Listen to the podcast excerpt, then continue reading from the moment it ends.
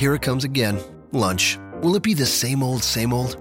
Or are you ready to take a vacation from the ordinary with the new Jamaican Jerk Turkey Sub at Firehouse Subs? Freshly sliced smoked turkey breast, craveably sweet mustard sauce, and a hint of Caribbean seasoning. Just $5.55 for a medium. Save time. Order the new Jamaican Jerk Turkey Sub on the Firehouse Subs app. Firehouse Subs. Enjoy more subs. Save more lives. Participating locations, limited time only, plus tax prices may vary for delivery. This podcast is a member of the Voices of Wrestling Podcasting Network. Visit voicesofwrestling.com to hear the rest of our great podcasts, as well as show reviews, columns, opinions, and updates across the world of wrestling.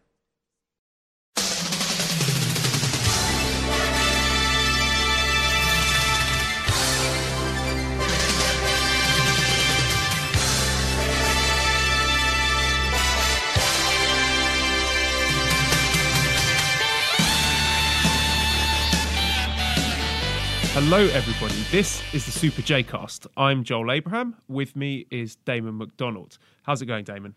It is wonderful. It's always good to be back on a Sunday morning for me, a Sunday night for you, right out there and uh, on the other side of the world, doing the J Cast as uh, we like to do every week. Exciting, fun. Everybody likes the m- new music. Everybody gets pumped up in their cars and uh, on their way to work. So, uh, lots to talk about here this week, as always, Joel.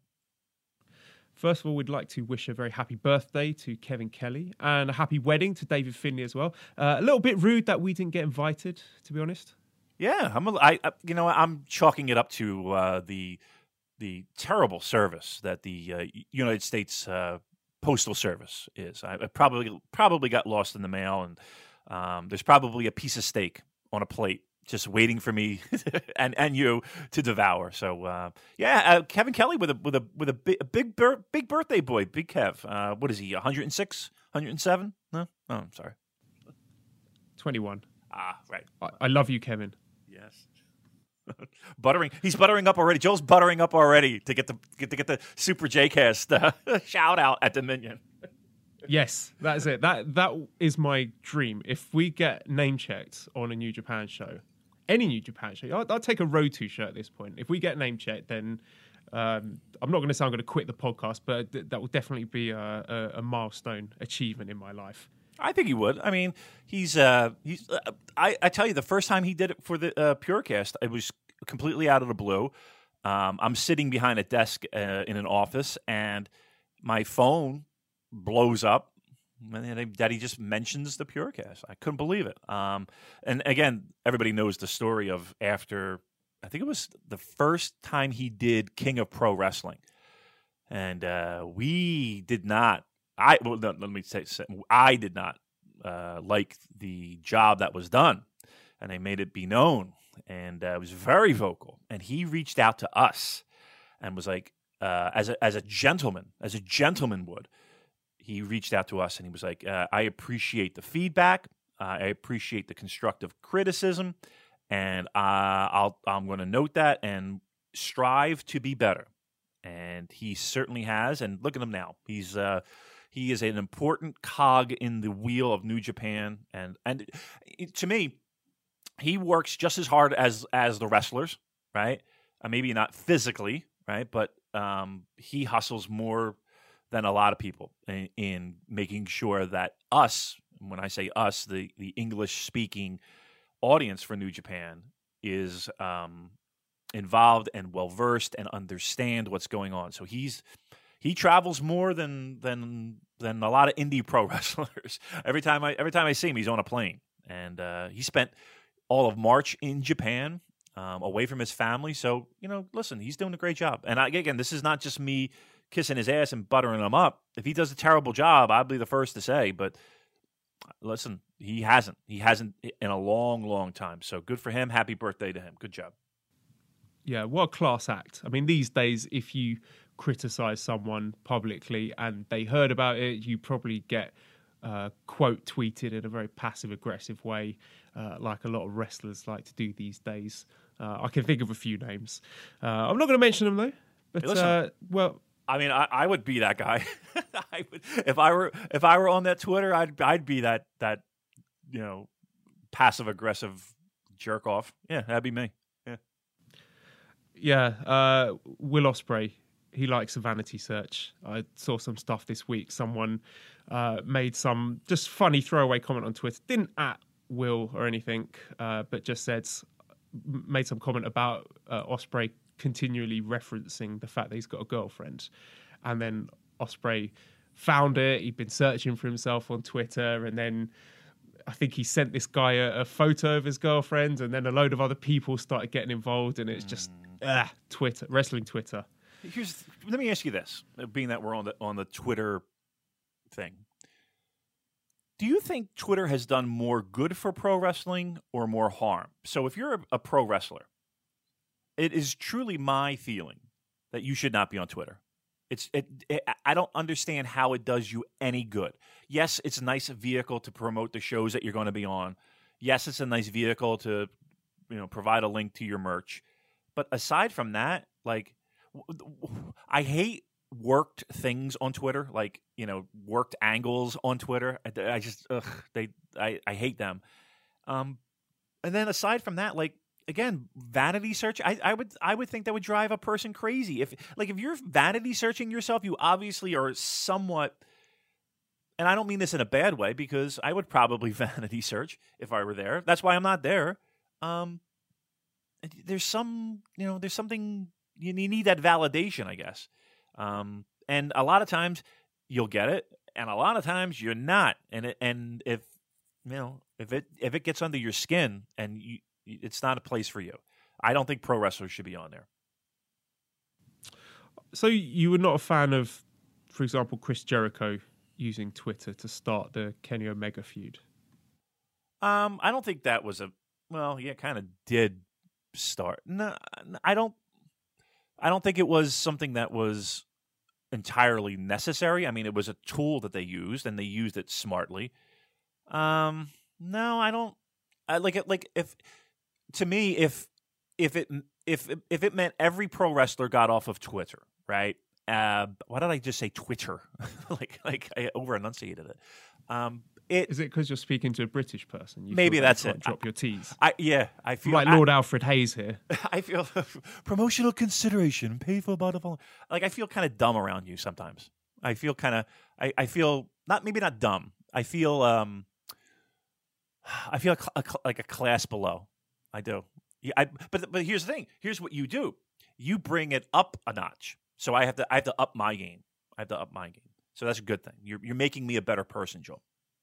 Um, okay, that's what I'm here for. Right. Well, listen, somebody has to. Um, it's no. I mean, I, I would I would I would remove that. I would take that out if it meant that more wrestlers wouldn't fuck up on Twitter.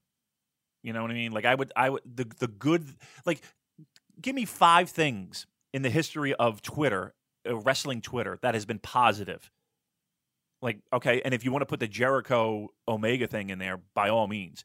But I'd be hard pressed to name another four things that were really positive that came out of Twitter uh, when it came to pro wrestling. I definitely think uh, the amount of harm it does massively outweighs the, the, any positive side it's got. Yeah, and and and again, I think uh, as a form of communication and a tool to share, yes, of, of course, and and this is not even about you know people having um, different views when it comes to the world, right? Whether it be through um, social commentary or or or the, ben- the the the betterment of certain individuals and certain classes and certain um, uh, lifestyles and and and you know that's positive. Obviously, that's a positive. Any any positive change there is great, but I don't I don't I don't necessarily equate that to wrestling Twitter. I equate that to you know the world as a whole. Really, I don't know if Twitter is is the the driving force behind that. Um, but I, I, don't know. I just don't see. I, I just don't see the positive of, of Twitter in pro wrestling. And maybe it, um, I feel very much like an old man saying that, but like I, I, I just think it does more harm than good. I guess if you look at the very very top stars, they're not using Twitter. They don't need it, and it's not going to make or break uh, the success of something in wrestling. So yeah, I, I guess I'm with you on that one. You know what I mean? Like I think even the top stars, they probably have somebody doing it for them right? And like, like, do you think Stove, uh, Steve Austin sits there his, with his phone, you know, is tweeting out things, you know? Or do you think I, I, I, if I'm if I'm Steve Austin, I'm I'm paying a social media person to kind of make sure I don't say anything stupid. Um, it's just you know I don't know. I just think it, th- it does more harm than good. All right, that's that's just my take on that though. Well, I mean, speaking of Twitter, thank you very much for all the feedback you've given us. Uh, do keep it coming at Joel J. Abraham or at the Super J Cast. Uh, your questions are always welcome. And we got one question here to start us off. This is a CD oh. at uh, Kaz D underscore Purifan asks, What would be an appropriate mea culpa for Damon for every time he calls Joel Colin? Perhaps oh. a beer or a free Super J Cast shirt for every listener. What do you think of that, Damon? I think it's fair. Um, you know, sometimes you know you just kind of. The problem is, is that, and I know this is shocking. This is going to come as a shock to many people. Sometimes I don't think about what I say before I say. And you know how you just kind of get into a, a role and a rhythm, and the and it's it's like there's no there's nothing stopping from what's in your brain coming out of your mouth and it's it, it, sometimes you just you know three years doing a show, you kind of get used to it. Um, and yeah, that's. But honestly, so who who wants who wants a little peek behind the curtain here? Um, so I did it once, and I didn't even know I said it, and you called me out on it. But there was more than once that I did it, and I did edit it out because I was so fucking embarrassed. Um, but it, but I told Joel that it will not happen again, and if it does happen again, all right. Um, uh, what, what, what are we talking? Beers? What do we what do we want? A beer each one? I might as well just mail you a case this, now. this guy has suggested a beer for every listener, but oh. I don't think that's fair. Why should the listeners get something? Right, right. It's not harming you guys. I, I could I could say Frank, and it wouldn't matter, right? Um, all right, let's Let, do this. I, I, think let's keep a tab. Yeah, and uh, I would say a can of Strong Zero. Oh. The next time well, the first time we managed to get together for a, a show in Japan. Or okay, but you're going to Dominion, so I'm, I, I listen. I can guarantee you that you're going to get a couple, you know, shots in in the pot because I'm going to fuck up once or twice. Um, so I'll everybody keep track. I know every, every, everybody uh, listens intently to every word I say. Um, and you can't edit it out anymore all right, I won't edit it out anymore. Well, listen, you got to talk to Dan because Dan's our editor, right? And, uh, so he's he's our guy. So uh, he's he's on board. He won't care. He'll love it. He'll probably add a few. Um, um, so okay, so keep track. Um, for everyone, it's a can of Strong Zero, and Strong Zero is you know about three yen, four yen, maybe. Um, so everyone, I'll I'll contribute to your Strong Zero fund. You're going to be you're going to be drunk as anything. You're not going to be sober the entire trip, but but um, yes, I will. I will. I will donate a fund to Joel for his strong zeros for every fuck up I do. That's fair. You say three or four yen? I think it's way more than that, isn't it? No, I don't think it's. I don't know. Is it? Because I no. You. I think it's like three or four yen. Okay, I'm going to get out the uh, the currency calculator here. So uh, one US dollar is 109 Japanese yen. I meant I meant 300. My bad. You're right. You're right. You're okay. Right. Uh, all right. Yeah, you're right. So yeah, I do three, but I'm I, like I put a decimal point in there that's unneeded. So yes, 300, 400. Yeah, imagine me walking up with three yen and them looking at me like, "Ah, stupid American, get out of here, get out of my store, get out of my Lawson's, you you creep." All right, yes, 300. That is what I meant to say. All right, so this uh, listener he did propose um, Super J Car shirts. And speaking of shirts, Damien, you've got a bit of a cunning plan, haven't you, regarding I, that? I, I do. So, listen, we've been promising since since you know forever about these these T-shirts, and nothing would be prouder than me walking into a wrestling venue or Joel walking into a wrestling venue and seeing supporters, fans, listeners of this show proudly wearing a Super JCast t shirt. So, needless to say, that will happen sooner than later. Now, uh, a lot of things have been thrown around in my head about how that will be done. and you know we could take the very easy route and go hey let's just chuck it up on like a redbubble or you know one of those type of services where it's you know um, print on demand and away you go.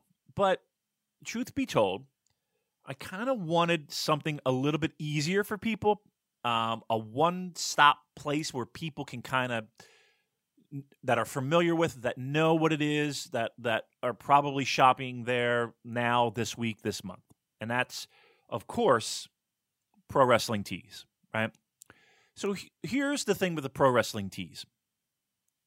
Um y- y- we could we could be a part of their shop right and they could sell our t-shirts and i don't know the full business agreement uh, but uh, there's two avenues you can go. There is a one avenue where you pay 75 bucks and you are able to be a part of their shop, right? Which is okay. Um, I, which, truth be told, I'm willing to do. And I told Joel, you know what? I'll just fucking fork over the money and let's just get it going. The other avenue is uh, you need to have a total combined of all your social media accounts. Um, 10,000 followers. 10,000 followers. Now, I don't know if we have 10,000 listeners. Now, during the Dome season, we have probably around that many downloads, truth be told. So uh, there is that possibility. Here's what I'm going to ask. And I and I don't ask much of you listeners aside from listening, enjoy, and all that. And every once in a while there'll be a, a Takayama fund come around and you know, I'm asking for donations for that. Okay, this is really one of The the, Joel first, Strong Zero Fund. right? The Joel Strong, right? Well, that listen, that's that's right up there. That's right up there with Takayama Fun. Um, I probably spent the equivalent of my last Japan trip that I that I gave to Suzuki. Um, here's what we are asking of you, fine listeners. If you have a social media account, and we have that same account, whether it be a Twitter account, and that's really where it begins and ends at this point. Um, is follow us. We need followers, right? Um, we don't tweet annoying things. It's it's mostly Joel. Um, they're, usually they're informative. This week he had uh, a link to a, a an, an article that he wrote on Voices of Wrestling on uh, Hiroshi Tanahashi I, that I thought was one of the best pieces I've read about pro wrestling in a very long time. And I'm not just saying that because he's my co-host. Um, I thought this was a well written piece of sports journalism. Um, I, I thoroughly enjoyed it. And you know how people and friends say, "Hey, give this a read, or give this a watch, or give us a listen." And sometimes you do it half-heartedly. You're like, "Okay, let me. I'll give it a listen, or I'll give it a watch, and I'll give it a whatever." Um, I was in on the first paragraph, and I read it from bell to bell, and I thought it was an outstanding job. So, um, look, we, we could use your help on this because at, at the end of the day, we want you to have uh, a T-shirt or to be able to purchase a T-shirt, and we think that that's probably the best avenue to go. So help us get there. Follow us, or if you want, just PayPal somebody. You know, PayPal Joel seventy five bucks, and we can make this all go away. But uh, we kind of want to do it this way. This way would be a little bit more fun for us, and I think for everybody. You'll get a good follow on Twitter on on your social media, and away we go. Yeah, if we can get, I mean, in time, imagine me wearing a Super J Cast t shirt at Dominion. What a statement that would be. I would love it. I mean, listen, I would. I'd be happy if you just wore it to a bowling alley. You know, you know, of anybody. You know, the, the fact that anybody would do that would, is pretty awesome to me. Um, again, it's just a small goal, um, something that we're we're shooting for. We want this to to be better. You know, again, one of the main things that that I talked about, even hopping back into the podcast game, was making sure that this was better, making sure that our listeners were taken care of more making sure that there were more opportunities to to enjoy the show and and and, again, again just different avenues and one of the biggest things is has always been t-shirts and, and and that kind of thing so uh again one of the easy i'm not asking you to donate any money i'm not asking you to do follow us on twitter if you haven't already follow us on twitter at the super J Cast. right joel That's correct. Right, the Super J Cast. Uh, if it's just Super J-Cast, it's some guy, some dude uh, who rarely tweets. Um, so yeah, help. well, he might be listening to this. Maybe I should uh, address him to see if he can hand over the account to us. Yeah. Uh, no, he, he he had a, a good name which did fit the Super J casting. Uh, Julio C. Castillo, Yeah. So that's, hence the, that's your Super, J J- cast. Yeah. it works. So It does. well done. If you're not using it, let us have it. Yeah. Well, I like what we have right now. Actually, I mean, I like the logo. I like everything that we got going and rocking and rolling. So uh, uh, he can have it, but I just don't want him to get tweeted. This stuff. I don't want. I don't want anybody following him. He's got to follow us uh, for this to work. All right. So there's Yeah. t-shirt. There's t-shirt talk for today. Um, get on that. You guys are all have always been responsive in the past and all have always come through. So we're going to ask one more time, and and, and make sure it's all your uh, phony accounts too that you're uh, following all the porn bots. Uh, make sure they follow us too. All right, thanks. My wife has just sent me a photo of my dinner, Oh, what do you got? and uh, she she's from Thailand, so she's made me a, a Thai feast. Uh, I, she's made nam prik ong, which is a, a, a northern dish. It's like kind of minced pork and, and chili and tomato, and she's made some papaya salads and sticky rice. It looks amazing. So I'm hungry now. So uh, I'm going to rush through the rest of the show as quick as I can so I can eat my lunch. So uh, the, the main course for tonight's podcast meal is, of course, uh, we're going to be having a look at the best of Super Juniors lineup, but uh, we do have a few tasty hors d'oeuvres to whet your appetite first. Um, a bit of almost breaking news here. I just saw on Twitter, according to at Evan Deadly Sins W, who uh, I believe is the the moderator of the um, at, at the New Japan uh, subreddit on Reddit. He uh, says that uh, New Japan has a new president for the first time ever. He's not Japanese. Uh, Harold, and I don't know how to pronounce this. Meij, it's M E I J. So he's 54. He's Dutch. He's lived in Japan for over 30 years. He's uh, fluent in English and Japanese. He's a fan of pro wrestling, and he's left his role as CEO of a Japanese toy company, Tomy, last year. Um, so he joined Tomy in 2014. He took the company from their biggest loss year in 2014 to their most profitable year ever in 2017. And he was tapped by Bushiroad president Takaki Kidani for an executive role in New Japan. So he's expected to begin as president next month. So um, things we could expect maybe accelerated international expansion, maybe more toys. So, any thoughts on this, Damon? Oh, I feel like I'm on CNBC right now. I feel, I feel like I'm I on. do my research. I feel like I'm I want this to be News. informative. This is, uh, you know, listen, I don't know much about the business end of of anything, but um, I, the the sentence that stuck out to me most was least profitable to most profitable, right? So that's uh, you know that that's a person who can uh, is is a visionary. Uh, that's a, to me that's a person who uh, has strong uh, and makes strong business decisions right? Um, and has some guts, right? You got to take some chances to go from the bottom of the barrel to the top. So uh, I don't know him from, uh, you know, I don't know him from Adam. So I can't say if, uh, if, this is going to turn into a positive or if, this uh, sets the promotion ablaze. But again, the, the one sentence that stuck out to me in all that was bottom to top. So uh, I like that trait in a person and a, in a leader, um, especially uh, when it comes to a promotion and a, and a business entity that's looking for growth, which New Japan is. So um, let's see how this works out. Um, watch in two years, New Japan goes out of business. we do, we're doing a Ring of Honor podcast. Um, yeah, it'll be fun. Okay, next up, we got uh, Minoru Suzuki is to have his 30th anniversary match in Yokohama. Uh, Kazuchika Okada is his opponent in the free outdoor Great Pirate Festival on June 23rd. So it's quite an unusual event. It's conducted for free, as I said, and it's outdoors. So it's not in a traditional pro wrestling setting. And there's a really interesting interview with uh, Suzuki on the New Japan website. So he seems like a really lovely man, um, very uh, contradictory to his in-ring persona. So he was insistent that this event would be for free, but he also wanted a high-profile main event to possibly attract newcomers to pro wrestling. He said he wants grannies to watch this. He wants more little kids coming to the shows. Uh, I guess you should probably have a word with Lance Archer about that because uh, he's not doing his bit. Uh, but it's also clear that it's not a celebration of himself. Uh, he said in this interview, I spent 30 years walking out on a stage that other people have busted their asses to build, and now I'm inviting people to come on a stage I've built myself. And there's the added attraction of the special 30th anniversary version of Kaze ni Nare playing me to the ring for the first time, too. So, uh, Damon, you've met him in person. Please talk to us about Minoru Suzuki, the man.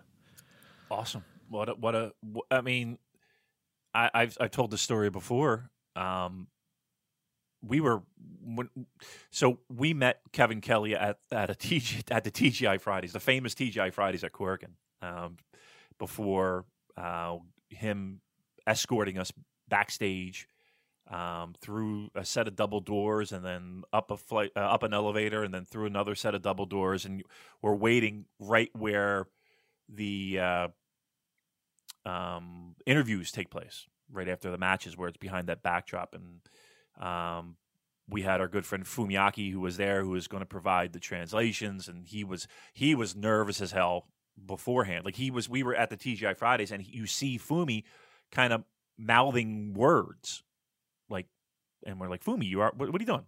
And he's like, "Ah, oh, I'm I'm preparing to meet Suzuki and I want to make sure I get it right. And he was really nervous. He went to the bathroom like three times. He was so scared. it was adorable. Um, me and Eric were just pounding down beers. Um, we get back there and but but at that point when we were back there and he walked out, Kevin Kelly got him. He walked out.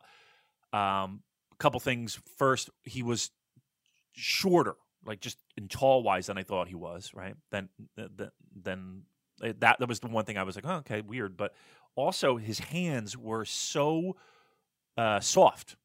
They, they were not like you would think that Suzuki just beat beat right. That's that's the one thing I remember. Like just Suzuki beating people right when he would have hard hands. They, they were really soft. Um, but did you say that to him? Hey, no, Mr. Suzuki, no, no, no, you're I, short and you've got very soft hands. no, I did not say that.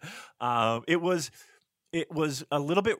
I don't want to say it was rushed, but it was you know they had a show to do. It was New Year Dash. It was an important show, and here's you know f- three Americans and and Fumi uh, back here. So it was a little weird um, for everybody, but it, he was such a gentleman and so nice and so uh, appreciative of what we did f- uh, for the fund. I mean, we basically handed over you know between seven and eight thousand American dollars, whatever that conversion rate is.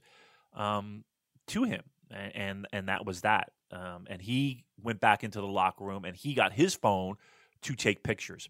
And what's awesome is is is uh, and this kind of went under the radar a little bit because the Purecast went away. Um, and in between the time of that and and the, and the uh, Super J Cast getting off, uh, there were there were some guys who kind of took our torch and and ran with it. Um, they had a fundraiser at the last Strong Style Evolve show in Long Beach.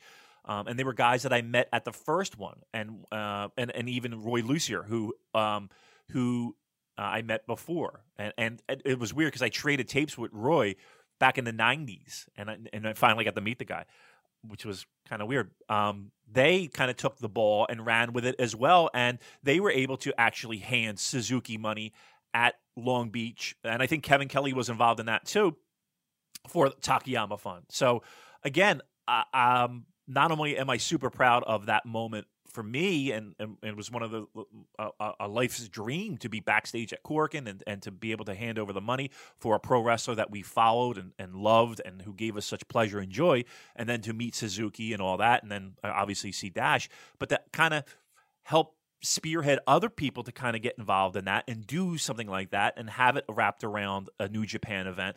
That was awesome when I heard that. That was that was really great. So uh, I'm happy that I have this vehicle now, so I can give them props. They did a fucking outstanding job, and I think they raised, uh, uh, and I forget the exact number, but I want to say around two, three thousand dollars. So um, that's awesome to me. But Suzuki's great. Uh, he was so uh, nice. We took pictures on his phone. He tweeted that out. Um, it was a great it was a great couple days, and he was awesome, and uh, I'll never forget it. Really great. And I think an interesting too. Everybody that I've ever talked to, like he's never really come to the states. Um, a few times, like he came to Vegas, um, but usually he when he when he goes uh, overseas, he goes to England. He goes to London, and everybody that I talk to over there, uh, all my friends that we talk to uh, almost on a daily basis, they say you know that he was awesome and great, and just he's just there now. He's there for uh, Rev Pro. Him and him and Zach uh, wrestled on the show. That was the show. I think it was last night or the night before. It was Keith Lee versus Ishii, and I can't wait for Rev Pro to get that fucking thing up on their site because uh, I I am salivating to see Keith Lee and Ishii again um, in a Rev Pro ring. Awesome stuff. Yeah, the first match was excellent, and maybe they'll have it up on New Japan World in a, uh, in time because I know they put up some stuff on the WrestleMania weekends from the various different promotions. So I think they've got a deal in place where they can put this stuff up uh, after a period of time has uh, ex- uh, elapsed. Um, Suzuki is a very interesting follow on Instagram. It's suzuki.d.minoru. Lots of socks. Sock, uh, like lots of socks. yeah, yeah, yeah. Um, lots of different hats and flat white coffee. Huh. He Uh, seems again, like just seems like a totally- hipster. yeah, he is. He is a bit of a hipster. Yeah, you go and have a look at his Instagram account. I'm, I'm telling you, he's a very interesting looking guy. What's is, is Instagram the picture stuff? Yeah, Okay. I know. uh, I, I yeah. Grandpa Damon. on, get with the times, Grandpa Damon. Right. God. All right. Listen. What's the difference between that and um, Pinterest? Uh, I don't use Pinterest. I, I couldn't tell you. I think Pinterest is more for sort of hobbies and crafts and stuff like that. And mason jars and shit like that, right? Yeah. Okay. All right. Yeah. All right. I'm not in on either of them. All right. So good. Uh, so aside from the Suzuki versus Okada match, over the course of this two-day event, we've got uh, some of these matches. The the titles of the matches are wonderful. Special Great Pirate Tag Team match. That's Lance Archer and Davey Boy Smith Jr. against Rocky Kawamura and Hikaru Sato.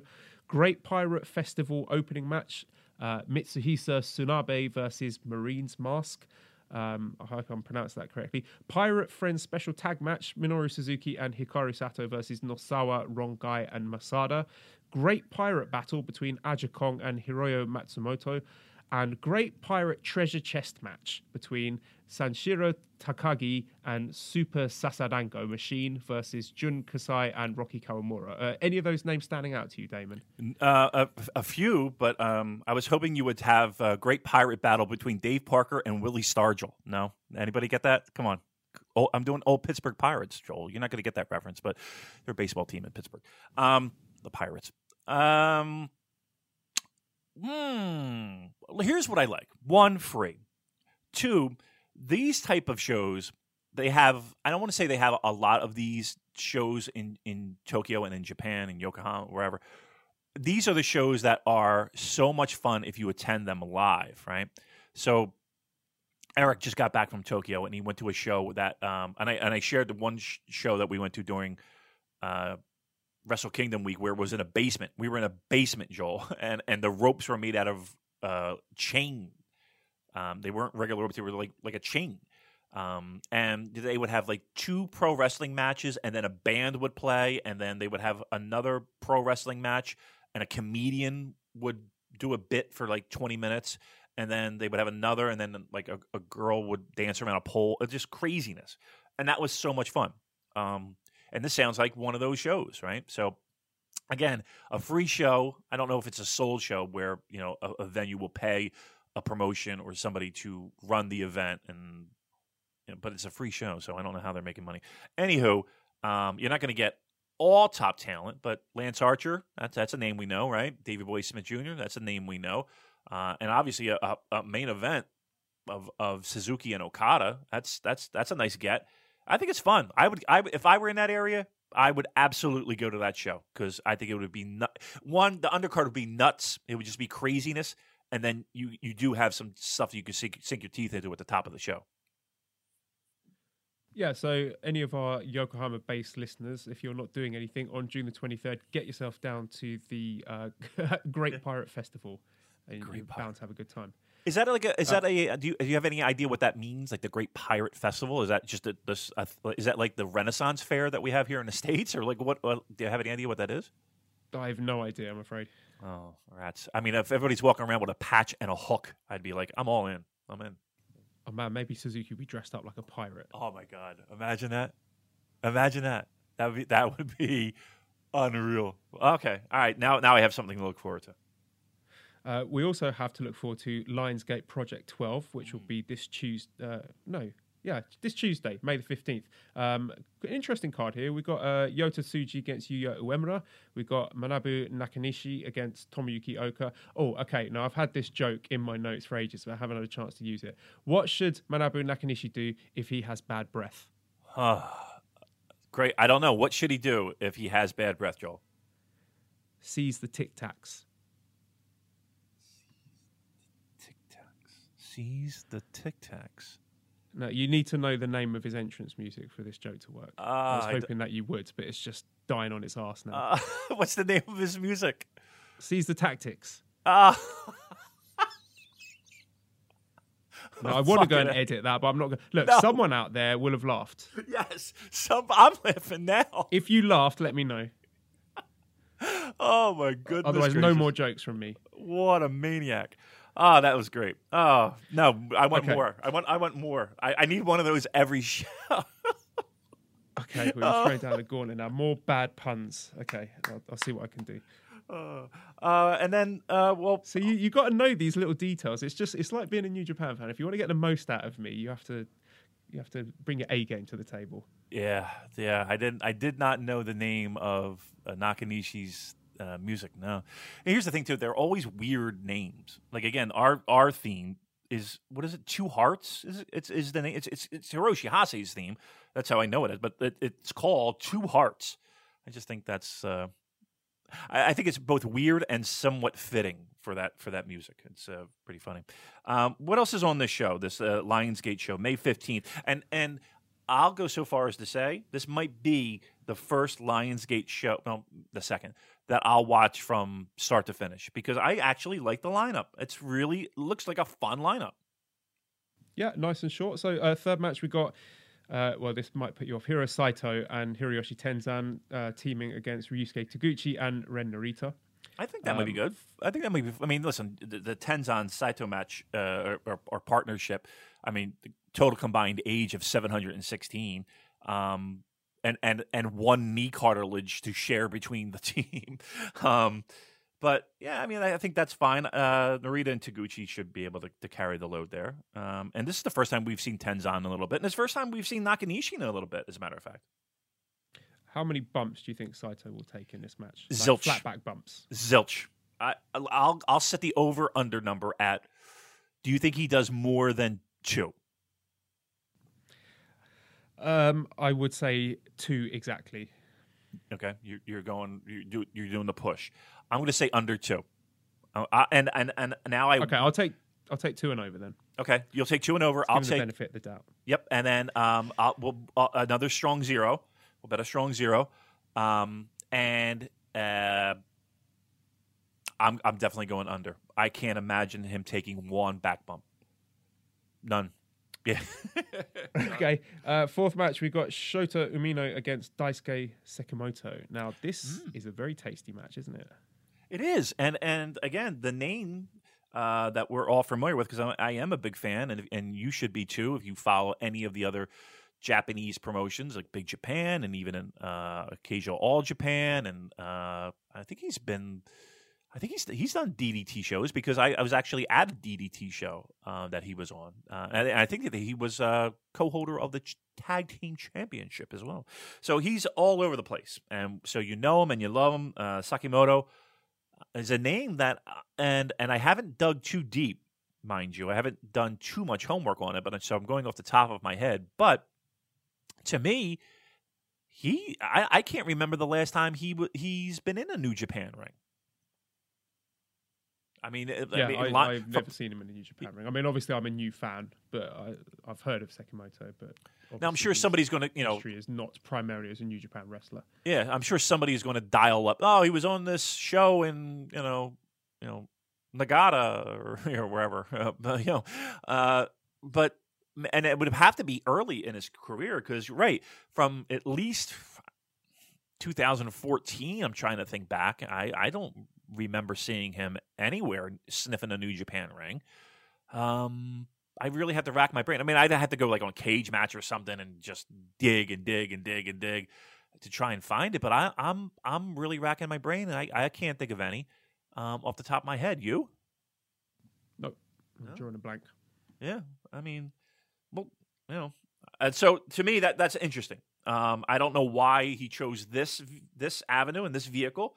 Uh, maybe it is a little bit low profile. Maybe it is. Um, uh, maybe he just had an open day. You know, who knows? But um, I saw that. I thought that was very interesting, um, and it made this Lion's Gate almost a. Uh, I don't want to say a much must watch, but it definitely. I don't know. It really kind of got me juiced up. I'm. I'm. I'm. Let's let's put it this way: the morning of May sixteenth, I'm going to have this Lion's Gate show on. Um, because just for that match, it makes it very interesting, and I want to see how many back bumps Saito takes. Yes, I'll live tweet my responses from the uh, at the Super J-Cast Twitter account as I'm watching, and we can start the Strong Zero Fund off to a winner. Fingers Yeah. crossed. Uh, main event in this match, we've got Yuji Nagata against Ayato Yoshida. I don't know much about this guy. He appears to be, uh, well, let me look him up on uh, Cage Match. So he's 25 years old. He's uh, in the part of the Kaientai Dojo. Have you heard of him? Uh, truth be told, I can't say that I have. Um, uh, he's getting a main event. He's getting Yuji Nagata. Um, I'm sure it'll be, as they say, a learning experience. Um, we'll see. I mean, I, I, I hate to sound like a dope, but I can't say that I have my best of uh, Yoshida compilation downloaded to to give you a fair critique. So this is going to be the first time that I'm going to be seeing him that I recollect. I may have seen him before, but it maybe just didn't resonate. But yeah, um, this will be the first time against Yuji Nagata and uh, on the main event. Yeah, let's see what he's got. Let's see what we let's see what we have here. Could be a five star classic. You never know. Never know. I, mm, I'm gonna I'm gonna go with the under on that one as well, Joel. I'm going well, under. well. speaking of uh, speaking of stars, uh, anyone who cares, we do have the Wrestling Observer newsletter ratings for Dontaku. So, um, Big Dave he gave four stars for Cody Ibushi and also for Hangman against Omega. He gave four and three quarters for Ospreay Kushida, and he gave five and a half stars for Okada against Tanahashi. Uh, Damon, have you got any strong opinions on this, or uh, star rate star ratings a waste of time? No, I don't think they're a waste of time. I think they're a very valuable tool people can use to help formulate um, must see matches, right? Again, I know people get all batshit crazy uh, over Dave's ratings. Um, and yes, he is an, an, a, an authoritative voice uh, when it comes to pro wrestling journalism. And I think people value his opinions but I don't think it's the be all to end all. Um, if Dave rates something very highly, I think it's a, a clue to people to go out of their way to watch. But there's no, you know, they don't get extra money in their paycheck because of it. Um, they don't, you know, see any other value aside from buzz. It's a, it's a, it's a, a big name in in the pro wrestling uh, industry that has shown that he thought this match was was great or this match wasn't great. Um, and that's really where it begins and ends. Um, back in the day, you would use this as a guide to for your tape trading, right? And that's really what it was. It was, you know, you only had so much money to go buy tapes or get a custom Jeff Lynch tape or whatever the case may be, right? So you would, and Dave would get the stuff before anybody else, just about, right? So Dave would see these shows and matches and rate them, and then you would go out of your way to watch those particular matches. Now that you know everything is available to everyone, at, you know, right at their fingertips, you know, it it it doesn't really play as much of a factor because everybody's watching everything and everybody has access to everything and everybody's exposed to everything with the networks and downloads and even unfortunately torrents. So uh, people are going to formulate their own opinions much easier because they have access to a wide variety of pro wrestling that you didn't have in the 90s and the early 2000s. You use Dave as that guide. Um, so people who get so upset about it now, it's, it's I, I do kind of think it's somewhat hilarious because again, you can like what you like and you can formulate your own opinions of what you like because you have a wider base of pro wrestling that you have access to. Again, if you're if you're complaining about those star ratings in the 90s, I, I hope that you're watching All Japan and New Japan and War and, you know, uh, you know SWS and UWFI and all those promotions that happen, then then you can formulate a better you know uh, opinion. Um, you know, use it as a guide. And I think even when Voices does their their, their match ratings, um, when they do the reviews of their shows, it's one person's opinion of the style that they like. It's kind of like Pitchfork in the sense of you know a new album comes out and you know, depending upon who the person is, they're either going to like it more than another person. You know, one of my favorite new bands out right now, it's called DMAs, right? And they why? Because they sound like fucking Oasis. Um, and and that's what I gravitate to, and that's the sound that I like. So I, obviously I'm going to rate it high. But somebody who likes dubstep, they're going to listen to the fucking DMA is going to be like, ah, boring guitar, three chord songs. Okay, you know, I think it's great. I think it's the fucking greatest thing since whatever. Um, they're they're the most exciting band to me in the world right now. But to other people, they're going to be like, eh, it's not for me, and that's fair. Now, the caveat to this is that Dave said he didn't think it was the best of the Okada Tanahashi series, but he said it was his favorite. So, of course, it's, it's all subjective and it's his opinion. Um, but on the Voices of Wrestling flagship podcast, which I was listening to, which is a, an excellent podcast, if anyone's not subscribed to that, you should definitely give it a listen. Uh, Joe Lanza and Rich Kraetsch were discussing the fact that they believe uh, Dave Meltzer has a responsibility as the um, the foremost authority in professional wrestling uh, when he is coming out with his star rating, so that in the future, when people do look back on this series and think, oh, okay, Okada Tanahashi, they've had a lot of matches. Which one is the best one? Which one should I go and watch? Then they look up these star ratings and they're going to see, oh, this one, five and a half stars. That's the highest rated. I'll go and watch that. Okay. Where, but, but, but, the, but the only thing that they're investing is their time at that point right? Again, this is not the 90s where I got I have $25 to spend and I got to buy one fucking videotape, right? So I got to I want to find the best Okada Tanahashi match. Right now, you can go on any torrent site. I'm sure there's a a, a match pack with every fucking Okada and Tanahashi match uh, that they can download for free if they really wanted to. Not that I condone it, but it's there. Let's not be silly and think it's not, right? Or they could go on New Japan World for 9.99 and uh, spend a couple hours watching Okada Tanahashi matches. So, no, I don't think Dave has a responsibility toward anyone besides his his readers um, and listeners uh, and and himself. If that's really it, um, because again, maybe back in the day he had that responsibility of being that voice, but people didn't have access to all these shows that he did. So you wanted to get the best of the best. Now again, you could it's it's everything's at your fingertips. So uh, you know, again, the only thing that you you might waste is is an you know an hour of your day. Um, and and and here's another thing too.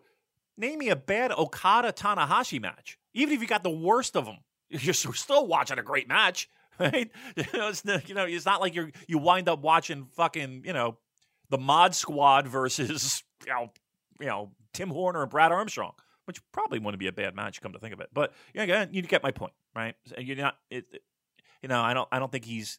I think Dave's voice. Speaking of voices of wrestling, I think Dave's voice has has taking on new meaning in the world of pro wrestling, where in the 90s it was the be all to end all. And I don't think that's the case right now because, again, I think people have access to so much pro wrestling that they can formulate their own opinions and they don't need Dave's help in rating matches. Which is your favorite of the Okada Tanahashi feud? Great question. Hmm. Might have been Wrestle Kingdom. Was it 10? Where uh, everyone in that building thought Okada was winning, and Tanahashi pulled it out. That one that might was nine. That was nine. That yeah. might have been my favorite one, um, just because of that factor. That the fact that everyone in that building kind of felt that was that was the one. And oh, and you know what else I really liked too? I really liked that um, G1 semifinal time limit draw. I really like that one a lot. I thought that was that was a barn burner to me. That was and the finish, you know, that closing stretch. He hits that high fly flow and uh, he's trying to get that pinfall and, and the kickouts and the timers kicking down and everybody's going nuts in the building because you know nobody really foresaw Goto making the finals and lo and behold, time limit draw, and yeah, that added a real sense of of drama to that match that wasn't there for any of the others. Um, so I would go those two. Those two were probably my favorite. Okay, so you like the Wrestle Kingdom 9 one. You liked having the swerve in the main event of the, the biggest show of the year.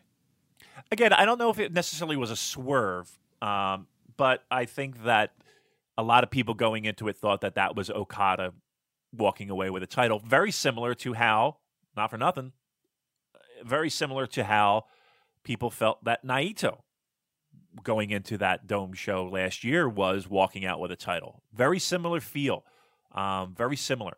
And and again, uh, I, you know, I, I reference Eric once again because he was there. He's in the front row for that for that match, and I just remember him telling me about the crowd and everything, and it was almost a spitting mirror's image to what Naito had just at the last dome. So that might be, I don't know, maybe if we're reading tea leaves, that that might mean something. I was going to play devil's advocate and make a reference to uh, Roman Reigns losing to Brock Lesnar at WrestleMania, but probably shouldn't. Now, can I ask a question? Because I didn't see it, I didn't watch it, and again, I don't want to veer off into WWE land too much. But um, what was the story with Backlash? Like everybody hated that fucking pay per view, right? Or that big show, whatever they call it now. Yeah.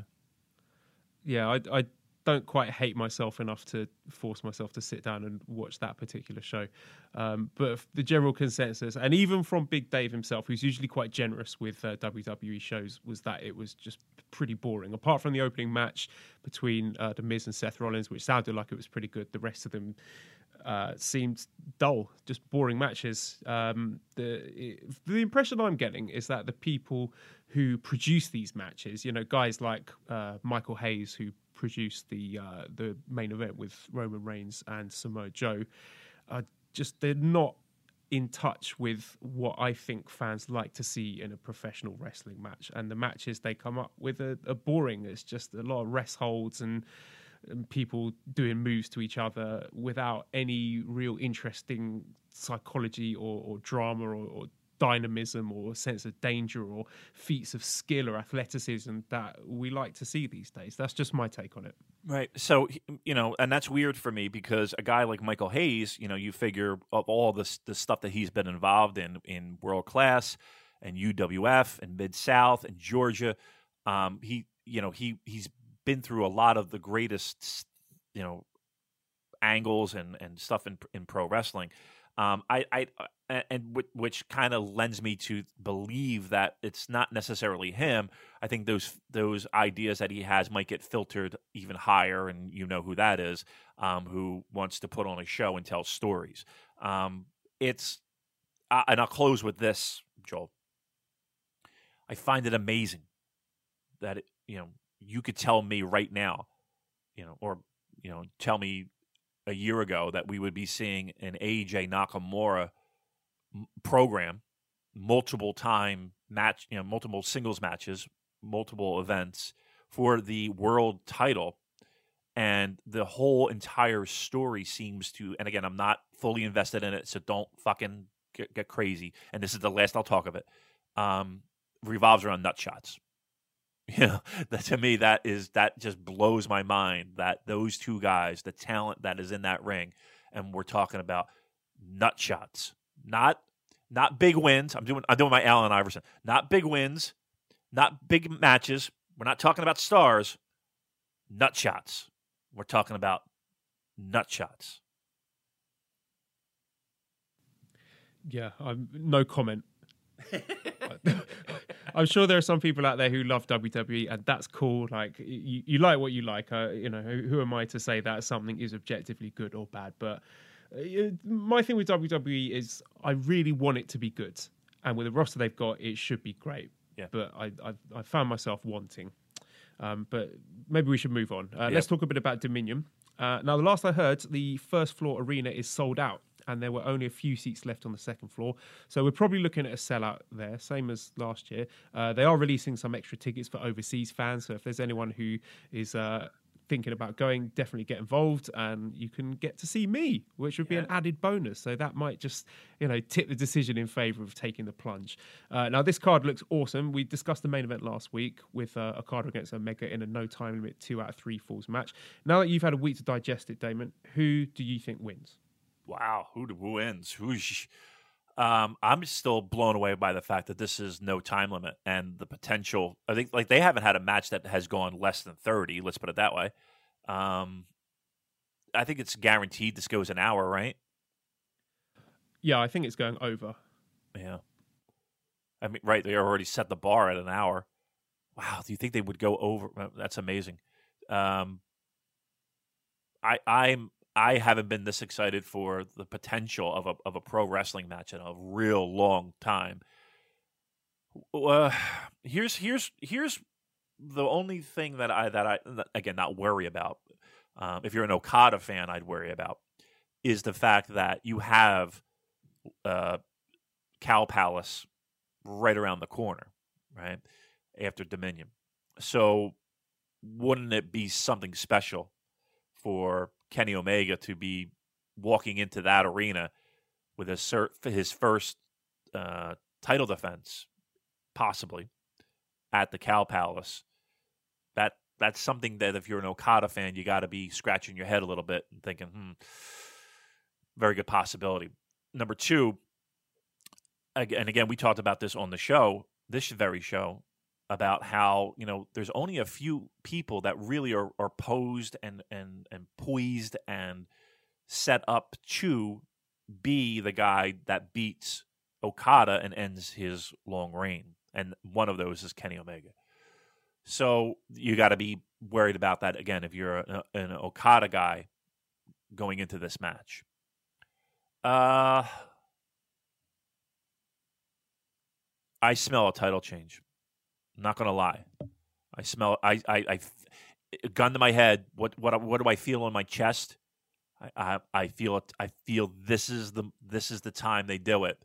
Um, and it does kind of open things up for um, someone to win that G1 and be a challenger.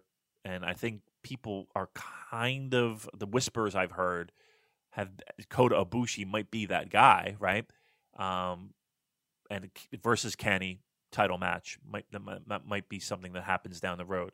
So, uh, gun to my head, gut feeling as of right now, as we sit here on a Sunday, weeks before Dominion, I think we might see a title change here, Joel. Yeah, I was thinking the same, but now I've sort of gone back and forth over it. To me, it's impossible to predict. So it's 50 50 in my mind. Like all the reasons that you said, Omega makes so much sense.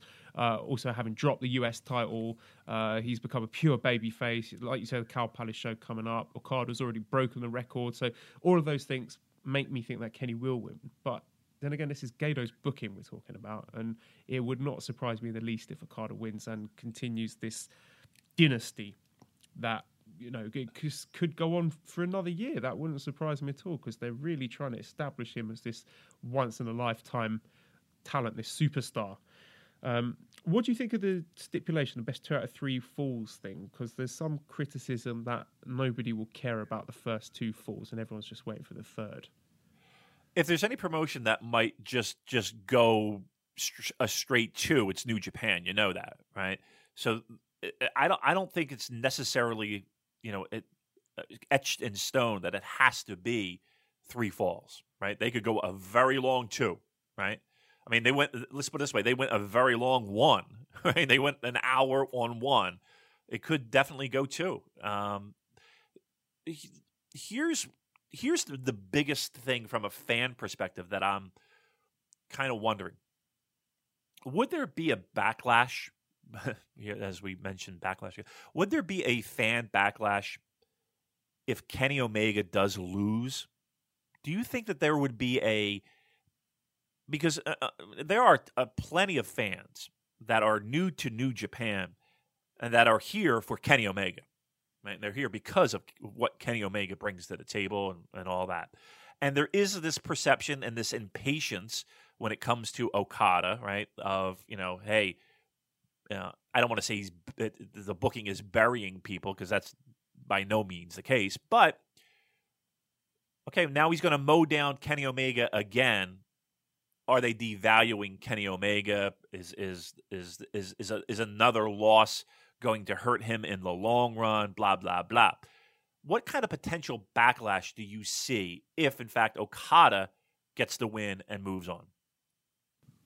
I think if there was any backlash, it would have come after the Wrestle Kingdom 12 outcome with Naito losing because everyone was so sure Naito was going to win. That was the time to pull the trigger on him. Well, there and was. He lost. There was, and there still is. There are still people to this day who who have this idea that Naito should have won.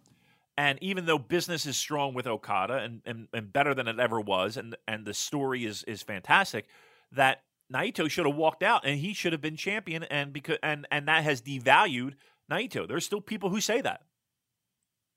Yeah, I think a lot of people would be upset if Kenny doesn't win, myself included. I, I will throw a tantrum if he doesn't win because you know, I think it's the right time for it, and I, I love Kenny Omega. I think uh, he'd be the perfect person to take the belt off of Okada, but you, you never know.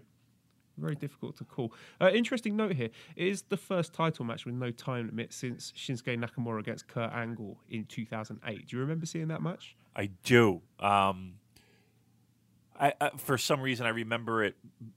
Me being a little bit disappointed in it. Um, I didn't think it was. Maybe um, again, maybe I wanted, you know, early Kurt Angle, and I wanted late Shinsuke Nakamura. Um, I, I don't remember seeing it at the time though. I don't know what was going on in my life that I didn't see it very soon. But I, um, I actually saw that match probably about a year or two ago for the first time. Um, and I thought it was okay. I thought it was good. I didn't think it was great. Okay. Um, next point here then. So at Invasion Attack 2015, Kota Ibushi challenged AJ Styles for the IWGP Heavyweight title, mm-hmm. and Kenny Omega cost him the match. So speaking about Ibushi, Kenny has said in a recent interview, "I now have a perfect training partner. He's made my weaknesses stronger. If he's okay with it, I want him to be at ringside for the oh. match. I don't need interference or anything like that, just for support." Oh. Damon, do you think we could get an Ibushi heel turn here to cost Omega the match, just like Omega did to him three years ago? And we got a question from uh, at Sean Sindelman uh, asking, "Do you think Kenny Omega wanting Ibushi to be at ringside for the match is the next oh. step in the progression oh. towards Omega versus Ibushi?" Yep. Yeah. Right. I mean, this is classic. This is classic '80s Orndorff turn, right? Ibushi's going to hold up his hand and then clothesline him. Uh, boy, oh boy, it does it does feel that way, right? Watching thirty plus years of pro wrestling, I mean that's that's that's a that's a telling sign right there. And again, w- all right, now I'm going to ask this: Where did he announce this? Was this on Twitter? Uh, I've forgotten. Okay, if it was, then that I'm all for Twitter being used as a vehicle for pro wrestlers. um, uh, yeah, I, I, yeah, I mean, I think, I think that's what we're looking at here, right? I think that's what we're setting ourselves up for, right? Not at the Cow Palace though. Too soon. Yeah, yeah, no, no, I no, think... no, no, no, yeah, yeah. We're set. We're that's that's that's that's a big building, and not to say that the Cow Palace isn't a big building in the United States. Well, I mean, for New Japan it is. Um, no, no, no, no, no. That that's that's that's that's dome worthy. That's dome yes, worthy. Yes, agree. That that's got to be main event at the dome. Right, and and again, the, the, slow burn and the slow churn and the and the and the and the dripping of of, of this story.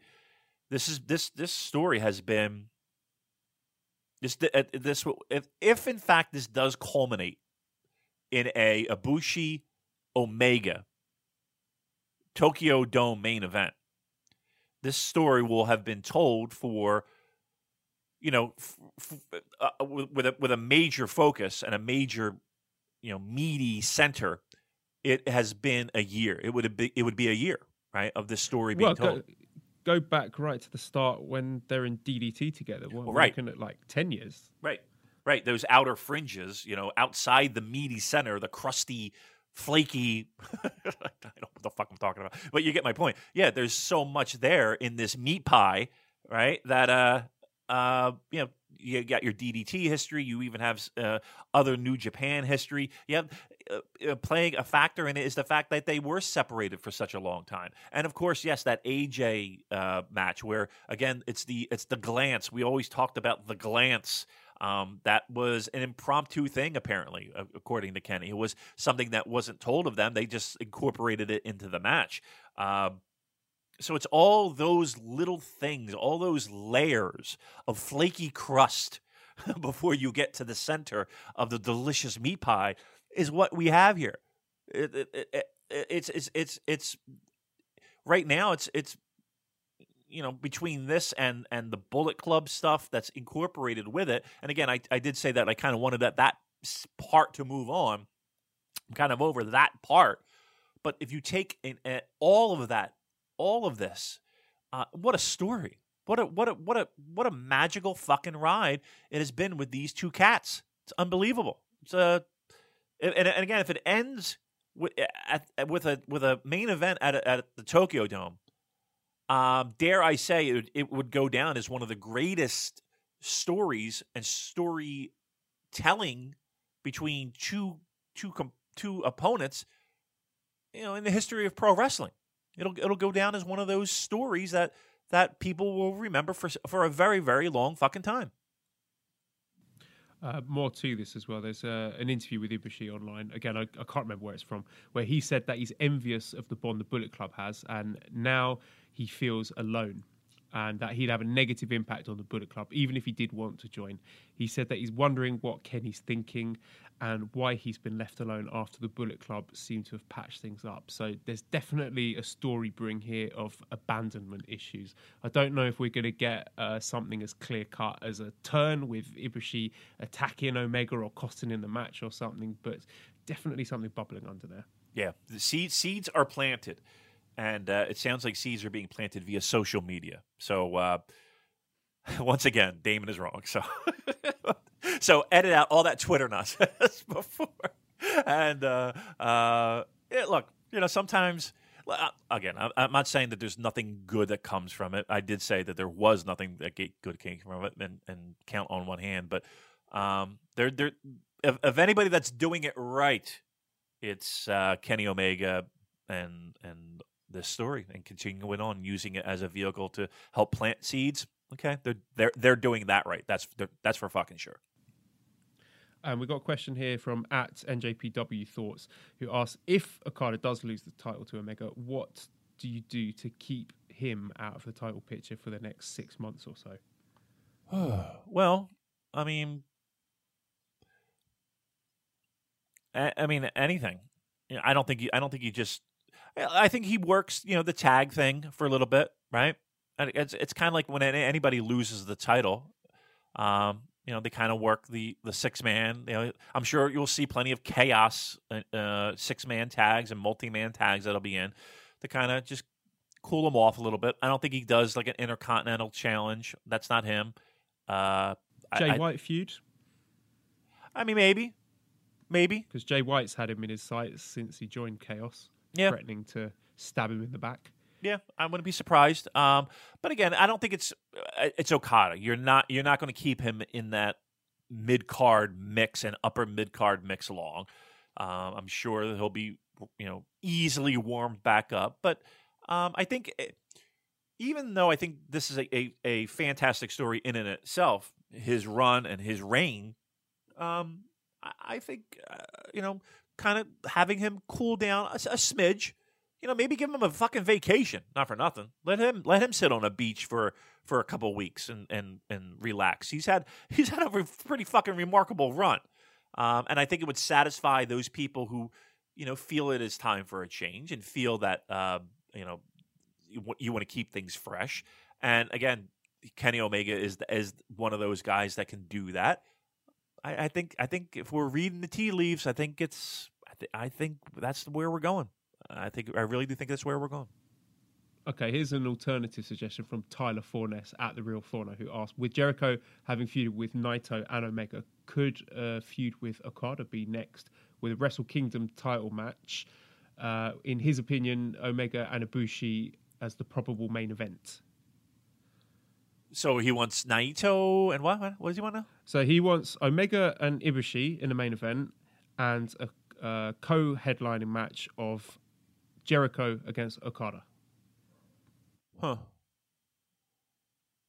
Uh, I mean, uh, here's the thing: you don't know what the status of a Chris Jericho is. I mean, it, I mean, he, he would probably do it. I mean, scheduling conflicts aside. Um, yeah, I wouldn't have a problem with that. I think. I here's the thing: I think I think Chris Jericho is more of a plus than he is a minus. That's for sure. Um, I, I- again, we saw what he did to the gate and ticket sales when it came to the dome, um, and and he's going to help Dominion. That's for that's for sure. Um, I'd be where, okay where, with where do you think we're where do you think we're building towards for Wrestle Kingdom next year? We had a question from uh, Ahmed B at Shadow of Math. So based on current booking, what do you think we're going to be getting at the Dome?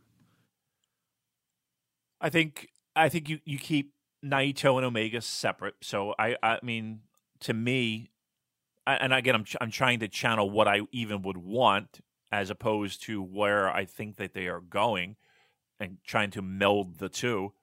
Uh, I think we're getting. I think we're getting Kenny Ibushi, and I think we're getting Naito and. Do you think Okada? I think I I would have guessed Naito Okada in the main event for the title. I was thinking maybe Okada wins the G1. Uh, this was before the the Kenny Omega match at Dominion was announced. I thought uh, Okada wins the G1 as champion and picks his own challenger, and then we get a title versus title with uh, Naito still holding the Intercontinental title, and that being the match where Naito finally wins the big one. But now I have no idea. Yeah, I mean, the, you know, the more I think of it, how do you put Okada? Well, you did it with Tanahashi. You know, you did it with Tanahashi going for the Intercontinental title multiple times. Hmm. I don't know. Uh, that he, and that's really, and I talked about this the other week. I I really am at a loss of, of where they're building to. And obviously, G1 and even Dominion is going to help tell that story. But that's why I think this is so fucking interesting is, is that no one really knows. I know somebody's going to sit there and be like, wow, I think it's obvious. It's it. I don't think it's that obvious anymore. And I think that's refreshing because every year you, around this time you could you could see w- where it was going. Listen, we don't even know what's going to, what's going to happen out of Dominion. We can't we can't possibly sit here and say, yeah, it's 100% Kenny Omega's winning this fucking title. I don't think anybody can say that definitively. I, I think that's eh, there, there are things that if you line it up and look at it, you think, okay, this would be a good time to do it. But I don't think that anything's a fucking slam dunk. That's amazing to me. And G1, I don't think it's I don't think it's a slam dunk that you know who wins. Now I will say this: if if Kenny Omega wins this title, I think I think Okada wins G one. I think Okada wins G one. Um, I don't know. It's it's a weird dynamic. I don't I, I don't know. And and here's the thing: you could put Ibushi and Omega. It doesn't have to be the dome. It doesn't have to be the dome. And you could you could do another. Well, would you do another Omega Okada at the dome? I would, yeah. Uh, fantastic matches. I mean, uh, Tanahashi and Okada have had what, how many matches are they on now? Eight, nine. Yeah, but that was think- over that was over a, a couple year span. I mean, these guys are going to have five matches in in you know a, a two year span. You know, that's that that does seem like a we're, we would be going to the well a lot. Would you could you do that again? Could you do another Omega Okada at the Dome, or do, or do you go with a fresh matchup of of Ibushi and and, and Omega? I go with a fresh matchup, but I don't know what Ibushi's contract status is. Is he a full timer? Would they necessarily trust having someone who historically has been quite flighty? Uh, would they book him in for something like a G1 win and a dome main event? Why not? He's not. I mean, why not? I mean, here's the thing: you got to go to him and be like, okay, uh, you're, here's here's what we have planned, right? Here's the thing with the G1. It's a weird thing that they don't know who's going to win beforehand. I, I, I find it hard to believe that they don't. But I can't tell you how many guys I've talked to that have said, I have no idea I'm winning until I get to the building. I have no idea. So I, I don't know if you go to Ibushi in advance and say, look, you're winning this motherfucking thing, right? And and and we need you for the dome. So, you know, don't don't book any Kaiju Big Battel for January 4th. um, you know, it I, I, would think that conversation would need to take place. But here's the thing: it's not like he gets booked and he and he no shows. You know, he's he's flighty in the sense of he likes to do his own thing and he likes to have fun and he likes to think of pro wrestling as as how he likes to think of pro wrestling. But it's not like he's a, a flight risk, right? It's not like he's you know you're going to book him for the dome and he's going to again jet off and go work fucking Kaiju Big Battel. Um, no, but if you book someone in a domain event, you're expecting that as a long term commitment. I don't mean just for the match itself. I mean you're giving them some shine that you know is an investment in the future that you would hope is going to last you. You know, good five years or so after that. That yeah, this this is a star in the company. This is someone who main evented our biggest show of the year, and they don't necessarily get that guarantee with him. Okay, uh, uh, but he's not winning the title to Dome. I wouldn't do that, mind you, and I don't think he would. He would well, I can't say that he wouldn't, but maybe he likes the freedom uh, as opposed to the title. But uh, you know, the guy was in the semi-main event with Nakamura, right? And it's not like and and and and if you're looking for long-term burn with with Ibushi during that time frame, I mean, that was right. You know, right at, right after that, he turned into I'm going everywhere else but New Japan, right? Uh, so, I mean, I, I wouldn't worry about that too much. I mean, to me, if that match were to occur, o- Omega, you know, would be the guy. But here's the thing: around that time too, we're, we're talking. How, eh, what's Kenny Omega signed to? Kenny Omega's, I, I, and don't hold me to this. This might be something we need to research, and I might be talking out my ass. But doesn't his contract expire at the end of 2018? Yeah, that was what I'd heard as well there was some talk about a two-year extension. I don't know if that was signed on, or, or I might have dreamed that up. I don't know. Is the short answer. Right. He said he was staying, and and again, I don't know the dates correctly, but I think around that time is when you kind of start needing to look at that situation again, right? Um, so again, we'd have to look that up and see. But there are a lot of balls that are in the air that need to be caught, so to speak. Um, but I think Ibushi, I wouldn't be too concerned with that. I think as long as he's in for the burn up to the dome, you're good. Um, a- after the dome, I got a shoulder shrug and be like, I don't know what we do with the guy, to be truthful, and I don't know what he wants to do. Okay, so looking at the rest of the Dominion cards, uh, official matches, we've got Naito against Jericho. Uh, a lot of people thought we were getting that at the Cow Palace, but I'm not sure whether or not Jericho would work for New Japan in the USA given his loyalty to WWE. Uh, we've also got Evil and Sanada against the Young Bucks. We've got uh, Goto against Elgin against Taichi in a triple threat match. And we've got Rey Mysterio against uh, a mystery partner. So obviously, they don't want to tip their hand for the best of Super Juniors by announcing who he's facing. Um, thoughts on those matches and who you think uh, Rey Mysterio's opponent could be? I'll work my way backwards. Uh, I, think I think Ospreay would be the odds-on favorite, right? To uh, uh, because of what they set up in Long Beach. Um, that or, or, or Marty Scurll, right? That that's a that's a possibility too. I think uh, Ospreay Mysterio was once the plan for the Cow Palace, so maybe Rey does another angle with Ospreay in Japan to set it up. Yeah, I mean that was the you know the whole pointing at the belt, and I and I, it would be a dream for Ospreay to take on uh, Rey Mysterio. I think that that makes the most sense to me. But again, they probably just don't want to tip their hat to the best of the Super Juniors. That makes sense. That that that lineup that you just read off, that's a fucking stacked lineup. There's not a bad match that you read off right there. There's not a bad match. And that's only half the show. Yeah, only half the show. Yeah, that's that's that's. And again, Dominion always seems to be one of those shows that always does very well at the year-end awards um, always gets plenty of votes. Um, you know, between the G1 finals, Wrestle Kingdom, and Dominion, really is is is um, always a three way three way race. Um, that usually Wrestle Kingdom wins hands down, but still, this is going. I I cannot wait for this show. I'm super jealous of you, who will be in attendance in the building, who will have live reports um, from Dominion. That's a, that's a stack that's a stacked lineup. And you know what match I'm really looking forward to, and and because finally it's it, it, has occurred, Young Bucks Evil Sanada. I'm I'm all in on that. I think that is going to be a fucking a banger. It's going to be great. Uh, and then you got here. Here's my only concern. That's, you got a stacked lineup there, right? And you know Okada and uh, Omega are going to go a long fucking time. This show is going to be a seven-hour show, right? This is going to be a long show because we want to make sure everybody gets a decent amount of time.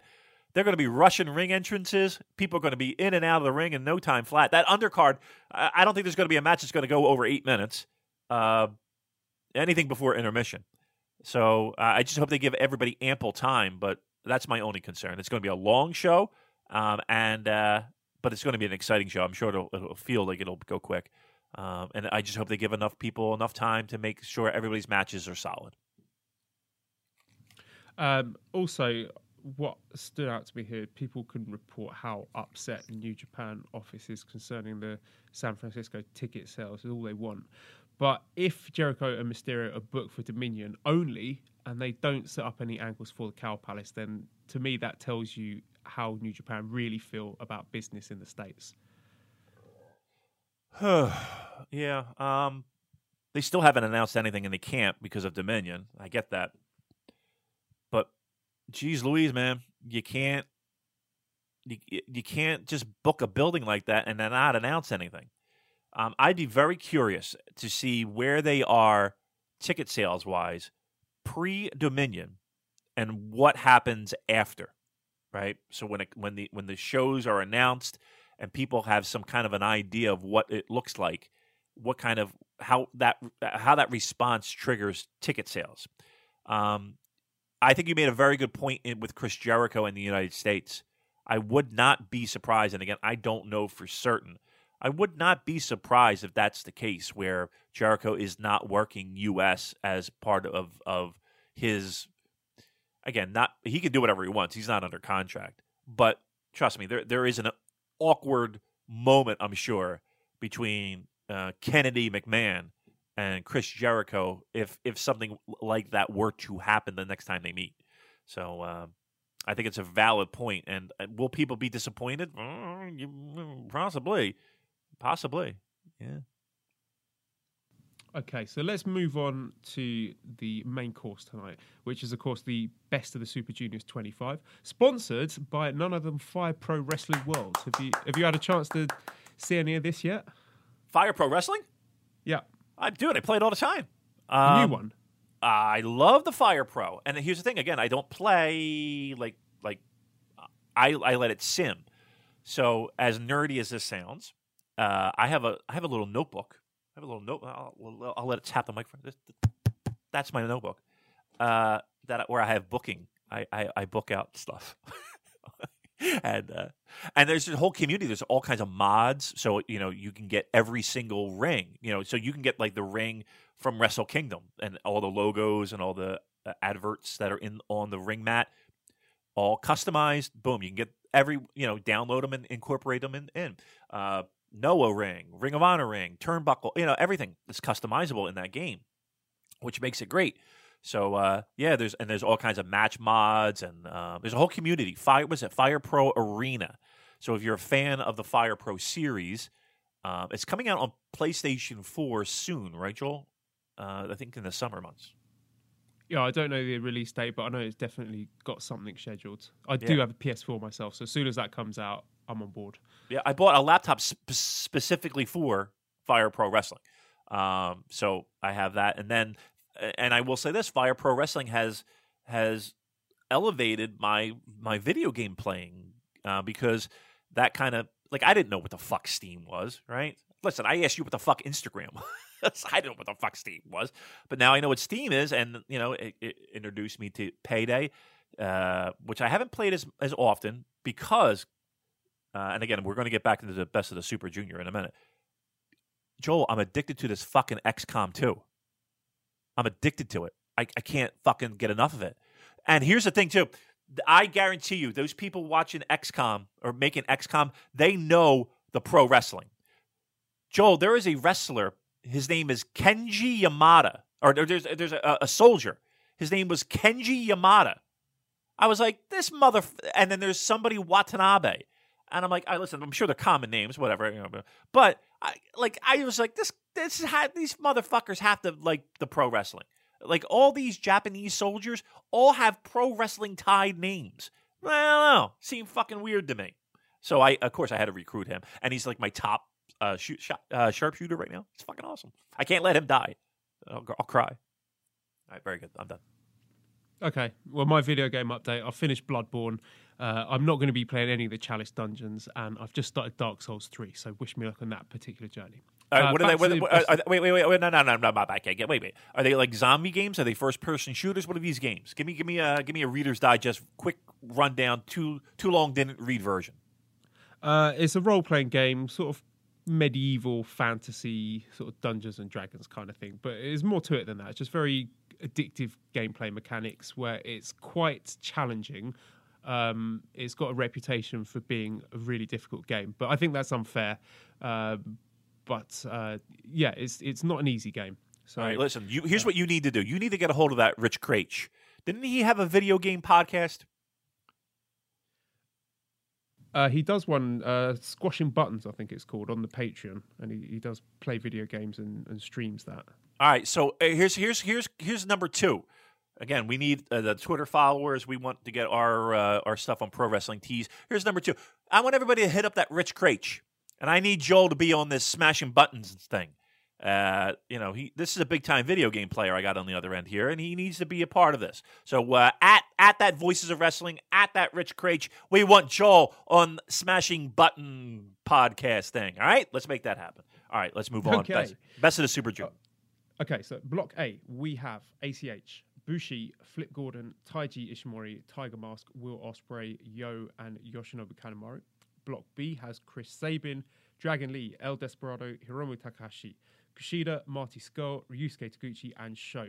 So, David, please give us your thoughts on this lineup. Uh, we will go into each wrestler in more detail, but just your overall thoughts, because at Mr. United 2018 says it has the potential to be the best ever. Are you in agreement? Best ever is a uh, it's pretty lofty, right? Um, you look back at the past winners. Kushida was last year, Ospreay, then Kushida, Ricochet, Devitt, Taguchi's in that mix, uh, Ibushi's in that mix. I mean, best ever in the past decade because, you know, those 96 ones, you know, you had Liger and Benoit and Otani and, you know, uh, Eddie Guerrero and you had some pretty decent names in there. Uh, so I don't know if I don't know if I can safely say best ever. Here's what you here's what I'm guaranteeing you're going to get. First night main event is always great right? It's always, uh, dare I say, almost a show stealing kind of match that first night. Um, I remember Will and Marty Scurll making his debut, if, if I'm not mistaken. There, uh, I remember the, the, the famous or infamous Ricochet Will match from Korakuen Hall. That was night one, if I'm not mistaken. Uh, so you're going to get a great one there. You're going to get great semifinals, right? Guaranteed.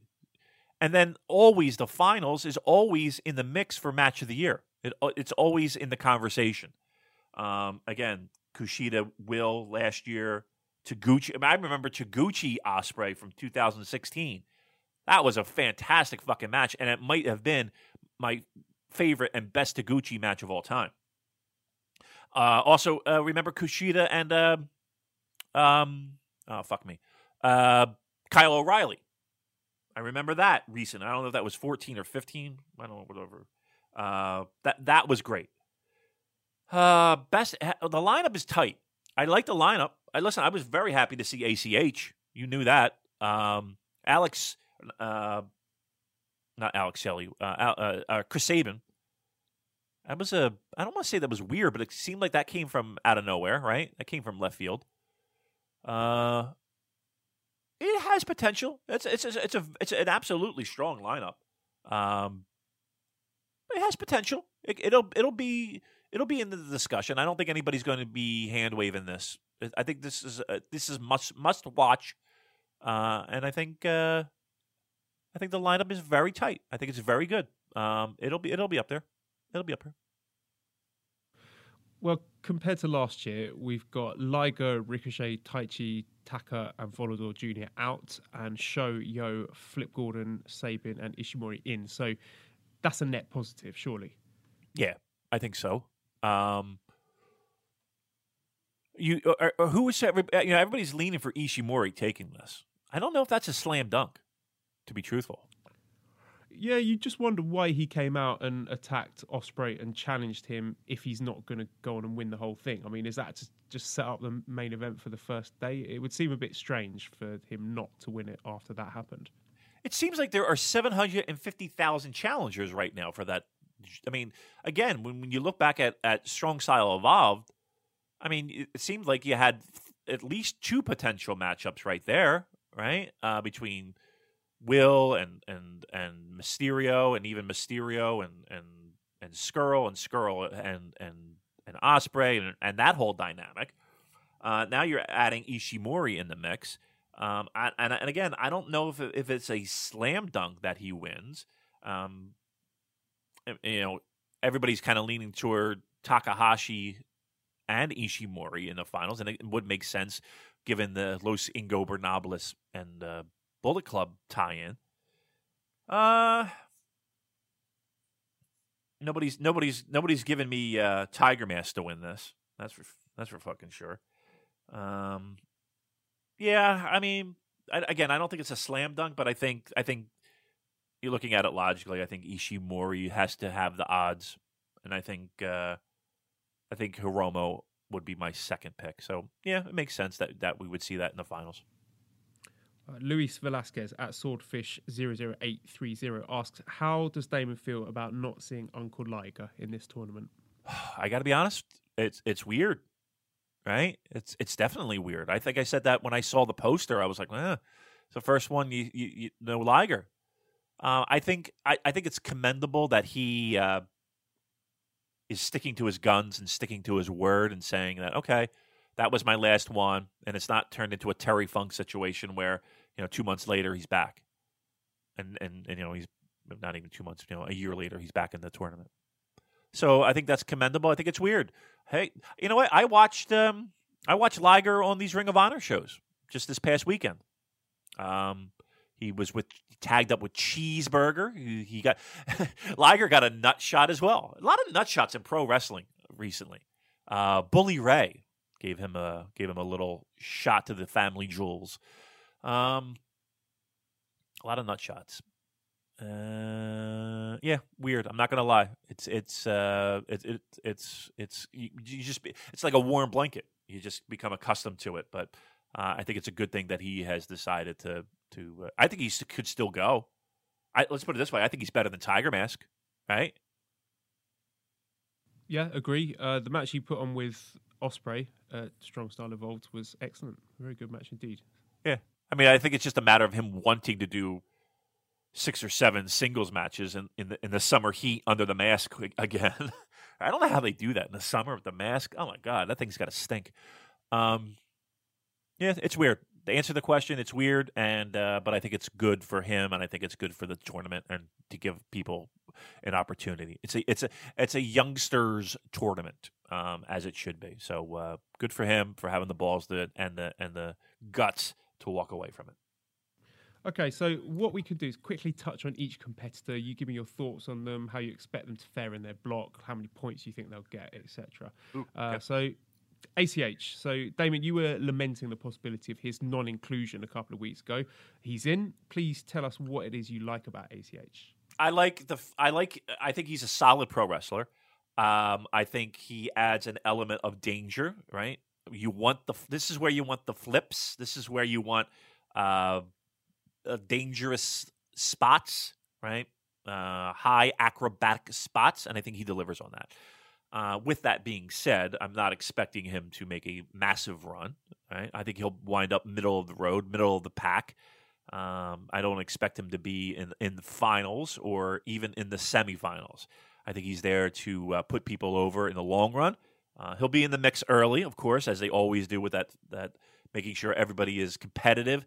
But at the end of the day, he'll be middle of the road. How about Bushi? Bushi's tricky. Um, there's a lot of people who like Bushi, and I think people like Bushi because he's a part of the coolest faction in pro wrestling, dare I say. Uh, but again, I think he is middle of the road. I think he'll be middle of the road when it's all said and done. Um, eh, maybe higher middle of the road. He's in with ACH. Who else is he in with? Uh, Flip Gordon, Ishimori, um, Tiger Mask, Ospreay, Yo, Kanemaru. Yeah, I think it'll be. I, I, you know, I think Ishimori, Ospreay hold the, the, the top two spots, and then somewhere down below there, Bushi will be in in the middle. Uh, uh you know, maybe maybe maybe below Ospreay when it comes to total points. But yeah, I don't think he sniffs the semis or the or the finals. And Flip Gordon. Did you know that Flip Gordon is a flat Earth believer? No. Oh wait a minute. Did I know that? I might have. Yeah, maybe I because they made reference of. It. I think Cody made reference to it in one you know in ring interview. Uh, I don't understand how you could travel the globe and think that. Like like the whole the whole idea of what jet lag is, you know, should kind of clue you in that the earth is round. Uh, again, I how I don't I mean, is he just ribbing people? Like, is that just kind of like a just like a jokey thing that he does, or does he truly believe that the Earth Earth is flat? As far as I know, it's legit. I, I'd like to know where it is these people think that the world actually ends. So right. at what point? It, because surely then, if you fly from that point to the point that they think is on the other side of the Earth, that in reality would take like an hour. Uh, they think would take what two days or something. I just I don't get it personally. I know there are a lot of people who get really really upset and angry about oh why does this person think the Earth is flat? Uh, you know, it's not something that's going to upset me quite so personally, but it's just a bit strange, isn't it? Yeah, I mean, you know, there's people that believe, you know, you know, people believe a lot of different things, Joel. You know, I, I you know, I mean, just in my country alone, uh, it feels like we live in three different countries, uh, depending upon what state you travel to. So um, I just find it. Here's what I don't understand with that, though. All right, let's say you fly out of you have a, you wrestle and you wrestle in Philadelphia, East Coast. You take a flight uh, because your next scheduled date is in Tokyo, Japan. So you fly out of Newark, New Jersey, or Philadelphia, or whatever, and you fly to Tokyo. Okay. Then your next pro wrestling venture would be, say, you're wrestling for WXW in Germany right? So you fly from Tokyo to I don't know where they hold shows. I'm just going to say Berlin for the, the sake of it. They fly to Berlin, right? Okay, great. Then his next date is in London for uh, Progress. By the way, Progress has their strong style, uh, super strong style tournament uh, uploading. I watched the night one. Excellent, excellent. I'm a big fan of the Progress. Uh, night two is on their service, and I will be watching that this evening.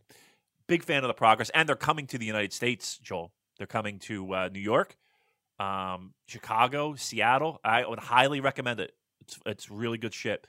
Um, and the thing about it is, Joel, both all those shows they're doing a split show with Evolve. So Evolve is in the afternoon, and Progress is at night at each of those shows. Oh, it's going to be great pro wrestling in August. They're coming. So watch the progress. A lot of people that you'll know. A lot of uh, lot, you know, the, the Zach is there. The Keith Lee is there. Um, fun stuff. Anyway, anywho. So getting back to my point. So we wrestled in Berlin. Now we're going to London for progress, and then uh, two days later you have a show in New York City.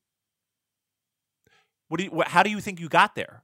you know what I mean? Like it has to be it has to be a circle, right? How could you just go in one linear straight line and wind up back where you started? Is my question. If you believe that the earth is flat. Yeah, that's what I was thinking. So at some point they think uh, the plane is turning round and going back the direction it came Like, from. it rather can't be that dumb. Like it can't really. Is that really what he believes? It can't be that stupid. Oof. Oh my god. If, if that were the case, then there would be no like. Why? How could? How would? How could anybody get to India? you know, what I mean? How could anybody get to uh, Mongolia? Right? If, if that were the case. Oh my goodness gracious! All right, very good. Enough of this nonsense. I, that, that hurts my head.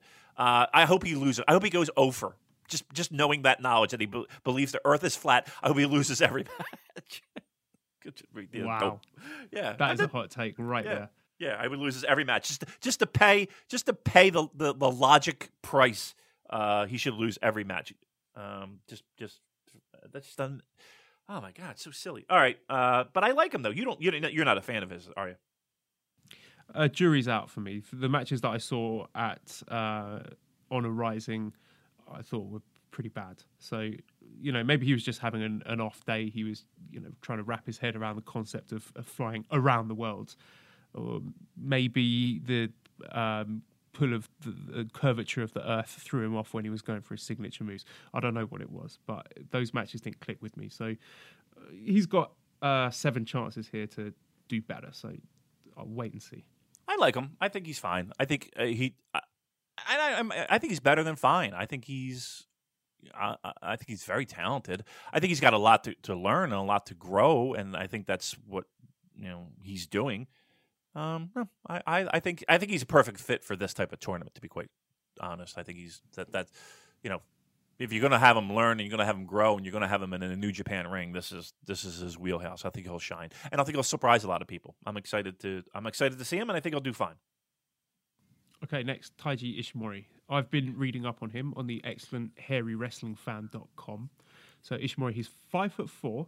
He's 35 years old. He debuted in 2002, started off as a young lion in the New Japan dojo. He won a one night under 30 year old tag tournament with Hiroshi Tanahashi, and they beat Taguchi and Shinsuke Nakamura in the final.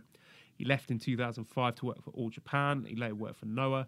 He won their junior title three times. He won the tag belt six times, uh, five different tournaments. He was in a tag team with Kenta. Uh, there's a brilliant match with them against Kota Ibushi and Naomichi Marufuji, which I would recommend everyone having a look for. Uh, he was in the 2010 Best of Super Juniors, which he lost in the semi-finals to a pre-Bullet Club Prince Devitt. He also teamed with ACH in 2016, so there's some history in their block match.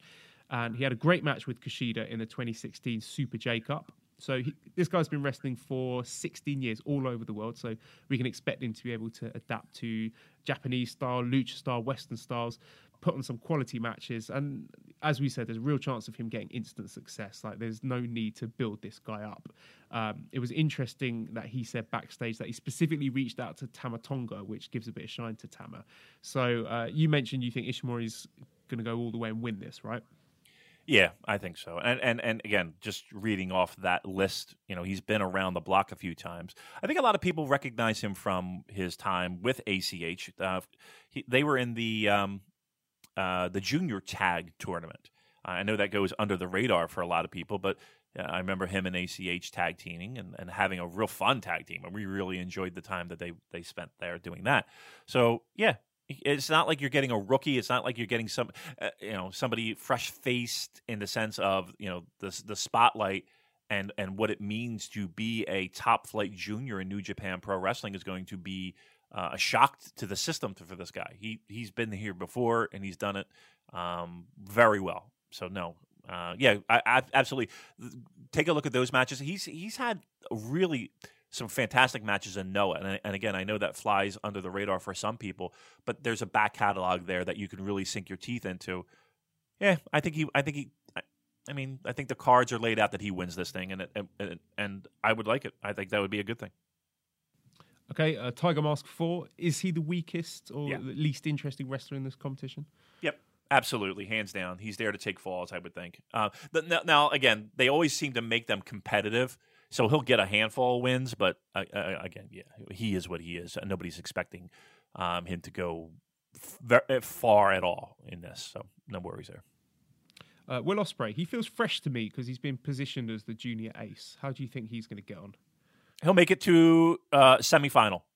I think he'll be, uh, you know, the winner of that block moving on. uh, to the finals. But uh, yeah, I, he'll be absolutely in the mix. He's a champion. He can't take too many falls. So yeah, I think he'll be right up there. Yeah, I was just looking at the schedule here, and on the last day he faces uh, Flip Gordon. So I don't know if it could possibly be Flip costing him a spot in the final. Um, but it seems the the story here that uh, I mentioned before that uh, he and Kushida have just battered each other so much that they are not at 100%. They're not healthy for this best of senior, Super Juniors competition, which will allow someone like Ishimori to, to jump ahead and, and steal the tournament. Yeah, that's uh, been, okay. that, and, that, and that's been the story of his entire 2018. You know, between right. the, the battering that he got from Scurll, the battering he got from Kushida, yeah, that might that might tell a tale that this guy's not hundred percent, and yeah, and he can slip on a banana peel and, and, take a loss, and it would make sense. How about Yo? I'm looking forward to see he and Sho in singles action here. I think the matches will be good. I don't know how you position them to to um to be high in the blocks. I I, I don't know e- either Sho or Yo. Um, I think they're in Roppongi 3K. I think they play the role of what the Young Bucks might have played in years past in this tournament, where good matches, uh, but they're there to kind of elevate other talent uh, because they have a role within the company right now as a tag team. So, while again, the matches will be good. I don't know how how far and how successful point wise they'll be in the tournament. And Yoshinobu Kanemaru. He's a dark horse. Um, that's a good question. I, I probably gun to my head, I'm saying middle of the road, but uh, I mean, again, we're looking at a, a, a, another Noah guy who had great success there. That you know, it it it it's not like it wouldn't make sense if he was very successful in his block. I don't think he gets out of the block, right? Um, and I think the numbers kind of set the table for him being middle of the road. But you know, again, a guy who's had great success as a junior and know it, it wouldn't shock me to see him get wins over over you know established New Japan guys. Um, but I see middle of the road. Okay, so moving on to the Block B guys, we've got Chris Sabin. Now, I haven't seen much of him outside of his work with the Motor City Machine Guns. Some people are saying that he's broken down, that his knees are shot, um, perhaps he needs to fully transition to a power based junior style, which has always been a strong part of his game, given that there's a feeling that nowadays he's just not quick enough to do what he used to. Uh, what are your thoughts on his inclusion? Uh, again, I thought it was, I don't want to say weird, but it was, uh, you know, I think if you listed 10 guys that could possibly fill that role, I don't think he would be on anybody's 10. Not to say that, that I don't enjoy his work. I just thought it was just, you know, kind of out of nowhere. Um, I think he's he is a absolute solid guy in the ring. He's not going to have bad matches. I tend to sort of agree with what you said earlier about maybe injuries and and and just the wear and tear on the body, but I think this is a decent spotlight for him. And I think he's going to make the most of it. Um, I think he's there to lose. I think he's there to put people over. But um, yeah, I think I, I don't think you're I don't think you're going to walk out of a, of, of a Chris Sabin match and be disappointed with the match. No, I think he'll, but I think he'll be bottom of the bottom of the of the point standings. Well, what I heard is that New Japan have been trying to get um, he and Alex Shelley in the best of Super Juniors for quite a while. Um, maybe they've given up on Shelley. I understand that he doesn't like wrestling that much. Actually, the injuries have worn him down. He still does some work for Ring of Honor, which is not quite so physically demanding, and he does a lot of agents work. And he's uh, finishing up his degree as a physical therapist, or maybe just simply doesn't have time for any more wrestling than he already does. Yeah, uh, he, well, he was hurt in the um, 2000 what year fucking was that? Where he was he was in the semis, and then Taichi wound up replacing him. Um, uh, what was it? 14? I'm going to say 14. The year Ricochet won. Yeah, it was it was uh, Kushida and Taichi because Shelley got hurt. Taichi was like third or fourth, and he moved up in the in the bracket because um, Shelley got hurt. Um, and then didn't Shelley get hurt again I, I want to say he got hurt too. Maybe I'm thinking of somebody else. But yeah, I mean, he he he hasn't had much luck when it came to those best of the super juniors and injuries. So uh, yeah, good for him. I mean, I I remember, you know, maybe about a year ago we had talked about that in the sense of it just felt like Alex Shelley just I don't I don't know if his heart wasn't into it, but it just didn't seem like it was the same. Um, so it makes sense. Good. I, listen, I, I, as long as he has a life outside of pro wrestling and, and a future and something to uh, kind of grab onto, that's that. I think that's a positive thing. Anytime I hear that, I always kind of think, oh, okay, good for you, dude. At least you got something fucking lined up when you're, you know, 35 and 40 and you can't, you know, fly around the ring. You got something to back yourself up on. So good, good for him. Okay, Dragon Lee. Great, right?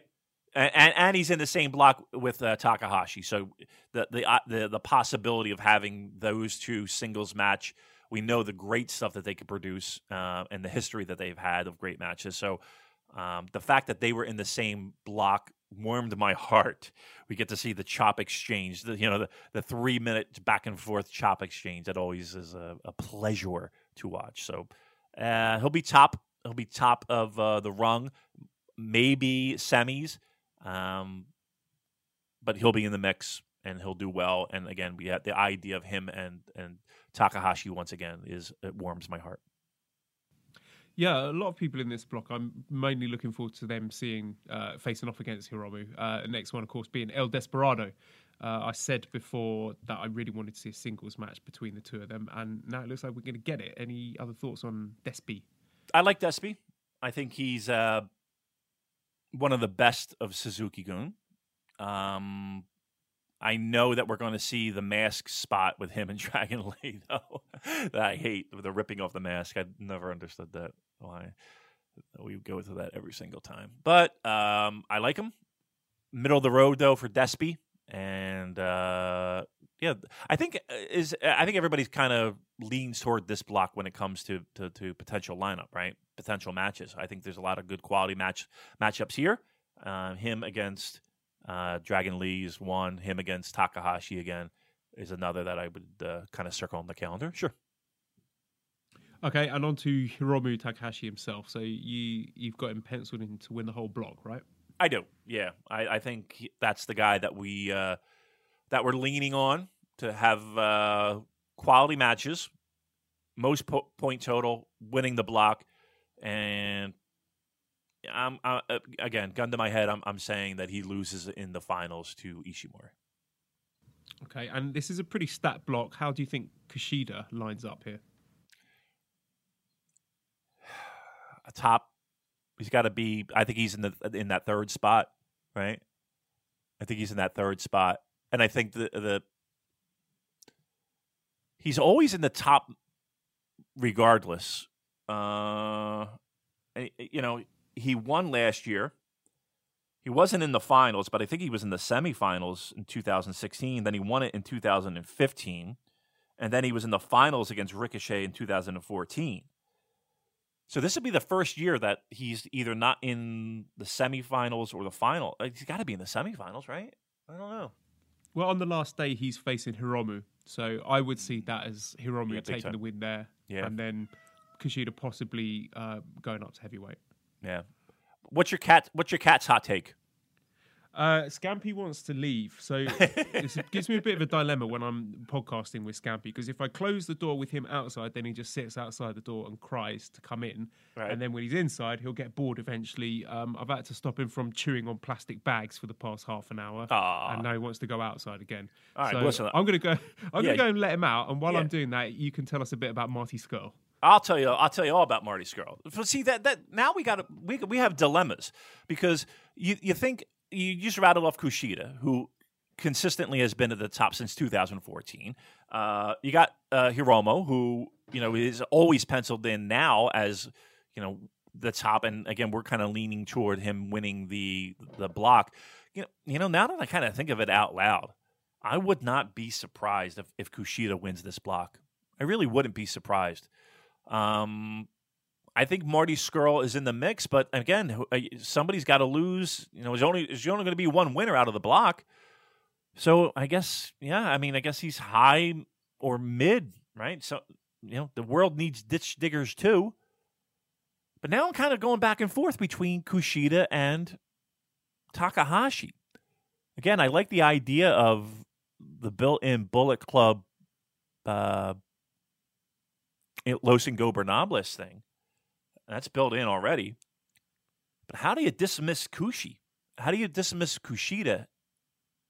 And and and and again, the booking kind of tells the story that he's always been in the mix. Huh. So I might have to go back. I might have to go back and change that and say Kushida wins the finals. Or, you know, he's in the finals and and and and wrestles Ishimori. Cause okay, I, and then Ishimori beats him as a yeah. sort of symbolic passing of the torch. Yeah, but how many fucking symbolic torches have we passed already? Um, but if Kushida is to move up to heavyweight, that could potentially be its last match as a junior. I mean, this is m- a lot of speculation involved in this, but is one possibility. Yeah, yeah. I, I just, I, again, this whole thing, I, I find it very difficult to leave Kushida out of that mix. Yeah, you know what, Joel? I'm going to change it up. I'm going to say Ishimori beats Kushida in the finals. Um, I like that. I think that I think that's where we go. I think it's hard for me to dismiss the fact of what Kushida is to this junior, even though to like I and I love Kushida, but I just think Hiromu is that spark plug and that powder keg, uh, uh, ticking time bomb as he likes to call himself. So, but yeah, I think Kushida. Now that, I'm, now that I've talked myself into it, I think Kushida wins the block and uh, against Scurll, he's got to be middle of the road. It's going to be high middle of the road, but it's going to be middle of the road, and uh, away we go. I think that's where we go from here. Okay, what do we expect from Ryusuke Taguchi? Well, he's Taguchi, right? So he always shines in this. Uh, I think, I think the best from a point perspective wise is middle of the road, but I think uh, from a fan perspective, I think you know you're looking forward to the best of Taguchi, right? Yes, you might have uh, a, little bit of comedy, but I think that needle kind of points more toward quality, strong matches, right? Um, I think that's really the, the, case here, and I think that's where we go. Uh, strong matches, but lower point total. And last but not least, Sho. Do you think he's got more upside than Yo? I don't know. That's hard to say.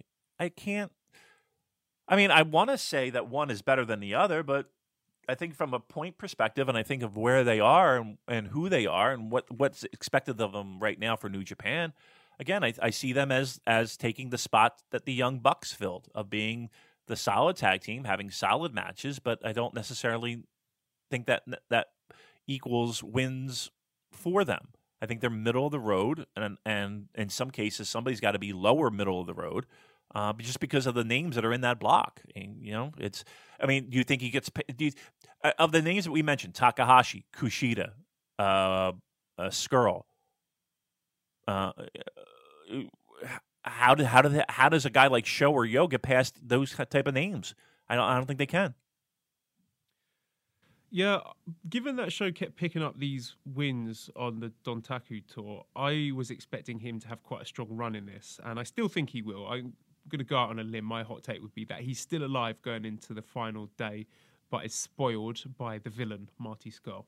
So I think he will accrue enough points to still be in the mix by the time the final day rolls along. I, again, the way that they booked this thing is everybody's everybody's close until the final couple days, right? Um, do you know who he has on that on the, those last days? Do you know?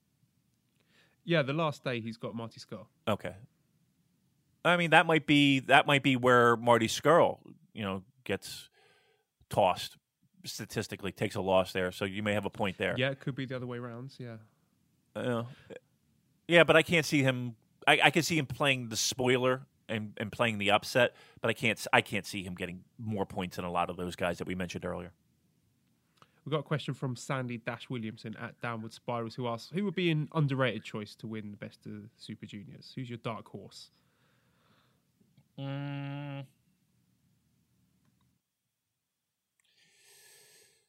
Well, I think Ishimori's winning.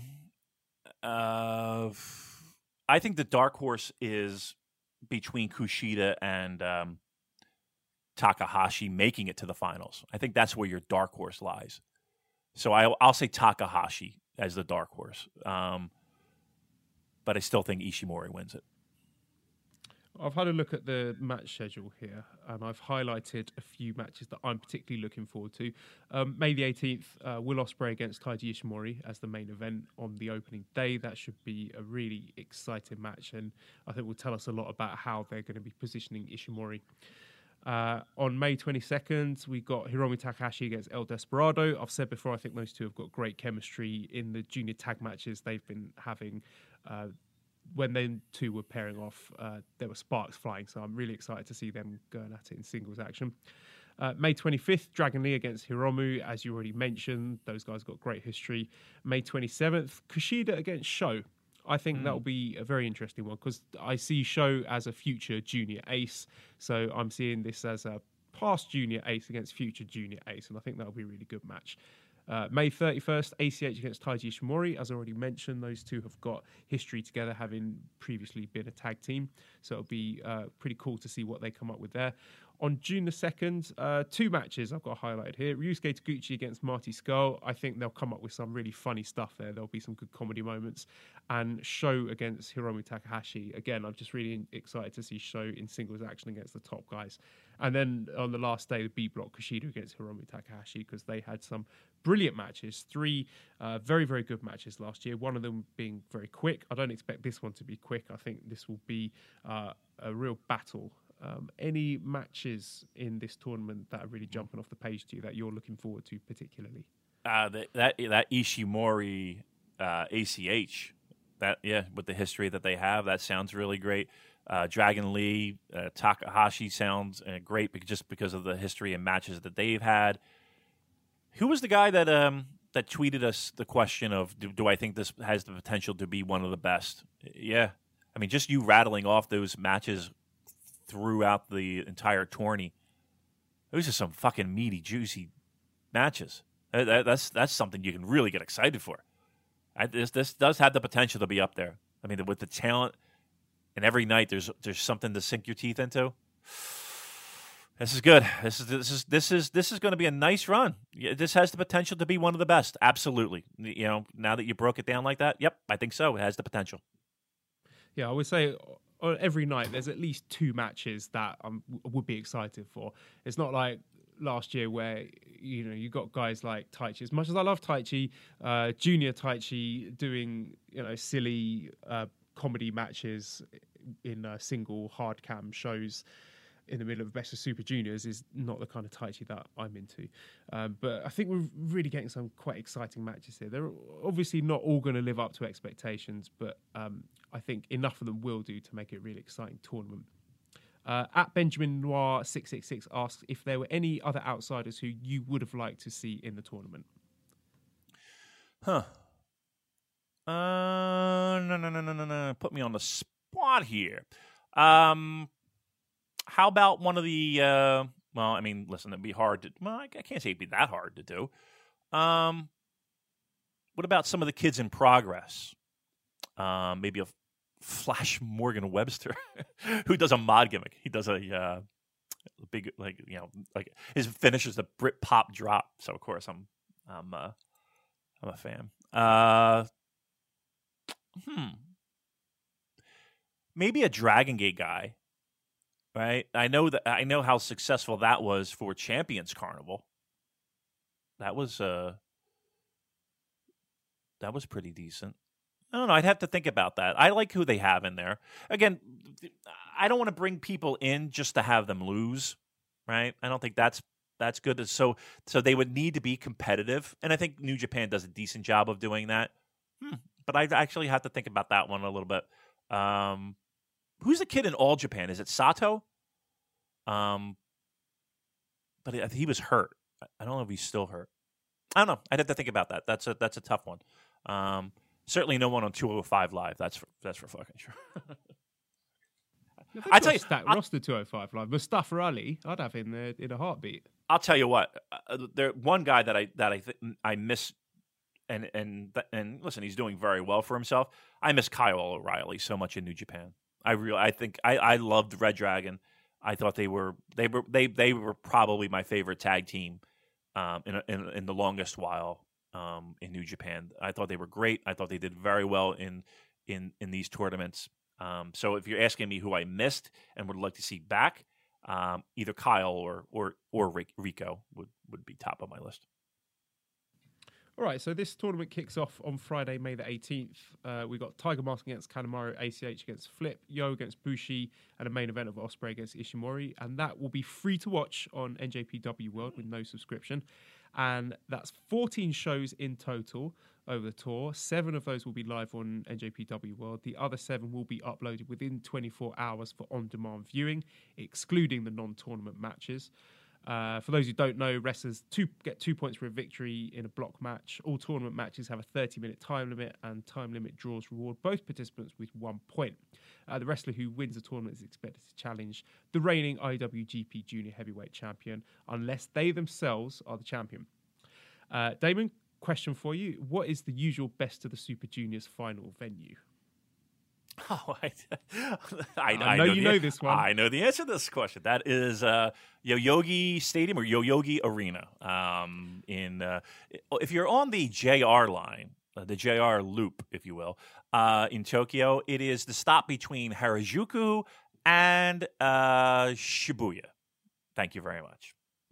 Now, the reason I ask is because Yoyogi National Gymnasium number two, to give it its full title, Thank will you. be undergoing earthquake proofing modifications and is unavailable for use. So the finals this year are taking place at Korakuen Hall. What? Really? Really? Well, that totally shit all over my bed. Wow, gee whiz. All right. You're not going to watch it now. You're going to boycott yeah. the whole tournament. Yeah, I needed to be in Yoyogi Stadium. It's the only thing I know. It's the only fucking arena I know. Uh, no, it's not true. Um, oh, okay. So where is this now? Where where is this being? Uh, where's the final? Korakuen Hall. Oh, okay. All right. All right. Little little uh little uh lower attendance for the final, only because the building's only so big, but okay. All right, listen. Poor Yoyogi. Well, listen, it's got to get earthquake proof. I'm, I'm all about that. That's the only thing. That's one of the things that scares the shit out of me. Uh, are you in the, Are you in a heavy earthquake area there over there? Uh, don't think so. Typhoons, yes. I was stuck in a very hmm. scary typhoon uh, a year or so ago, but I haven't felt any earthquakes. No. Mm. I I did when I was in Tokyo last last time. We were yeah. Uh, there was uh, Wrestle Kingdom 12, right? I slept yeah. right through it. Did you? I didn't notice it at all. And um, my my wife was awake at the time, but she thought that people in the room above us were having uh, quite energetic sex, so she didn't even realize it was an earthquake.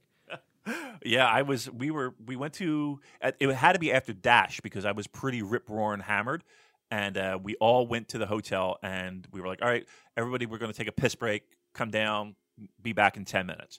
So everybody goes back up to their room, and I had a was it onigiri. Um, so I'm eating this, shoving this thing in my mouth, pounding down a strong zero, and just kind of sitting on the edge of my bed. And all of a sudden, everything started moving.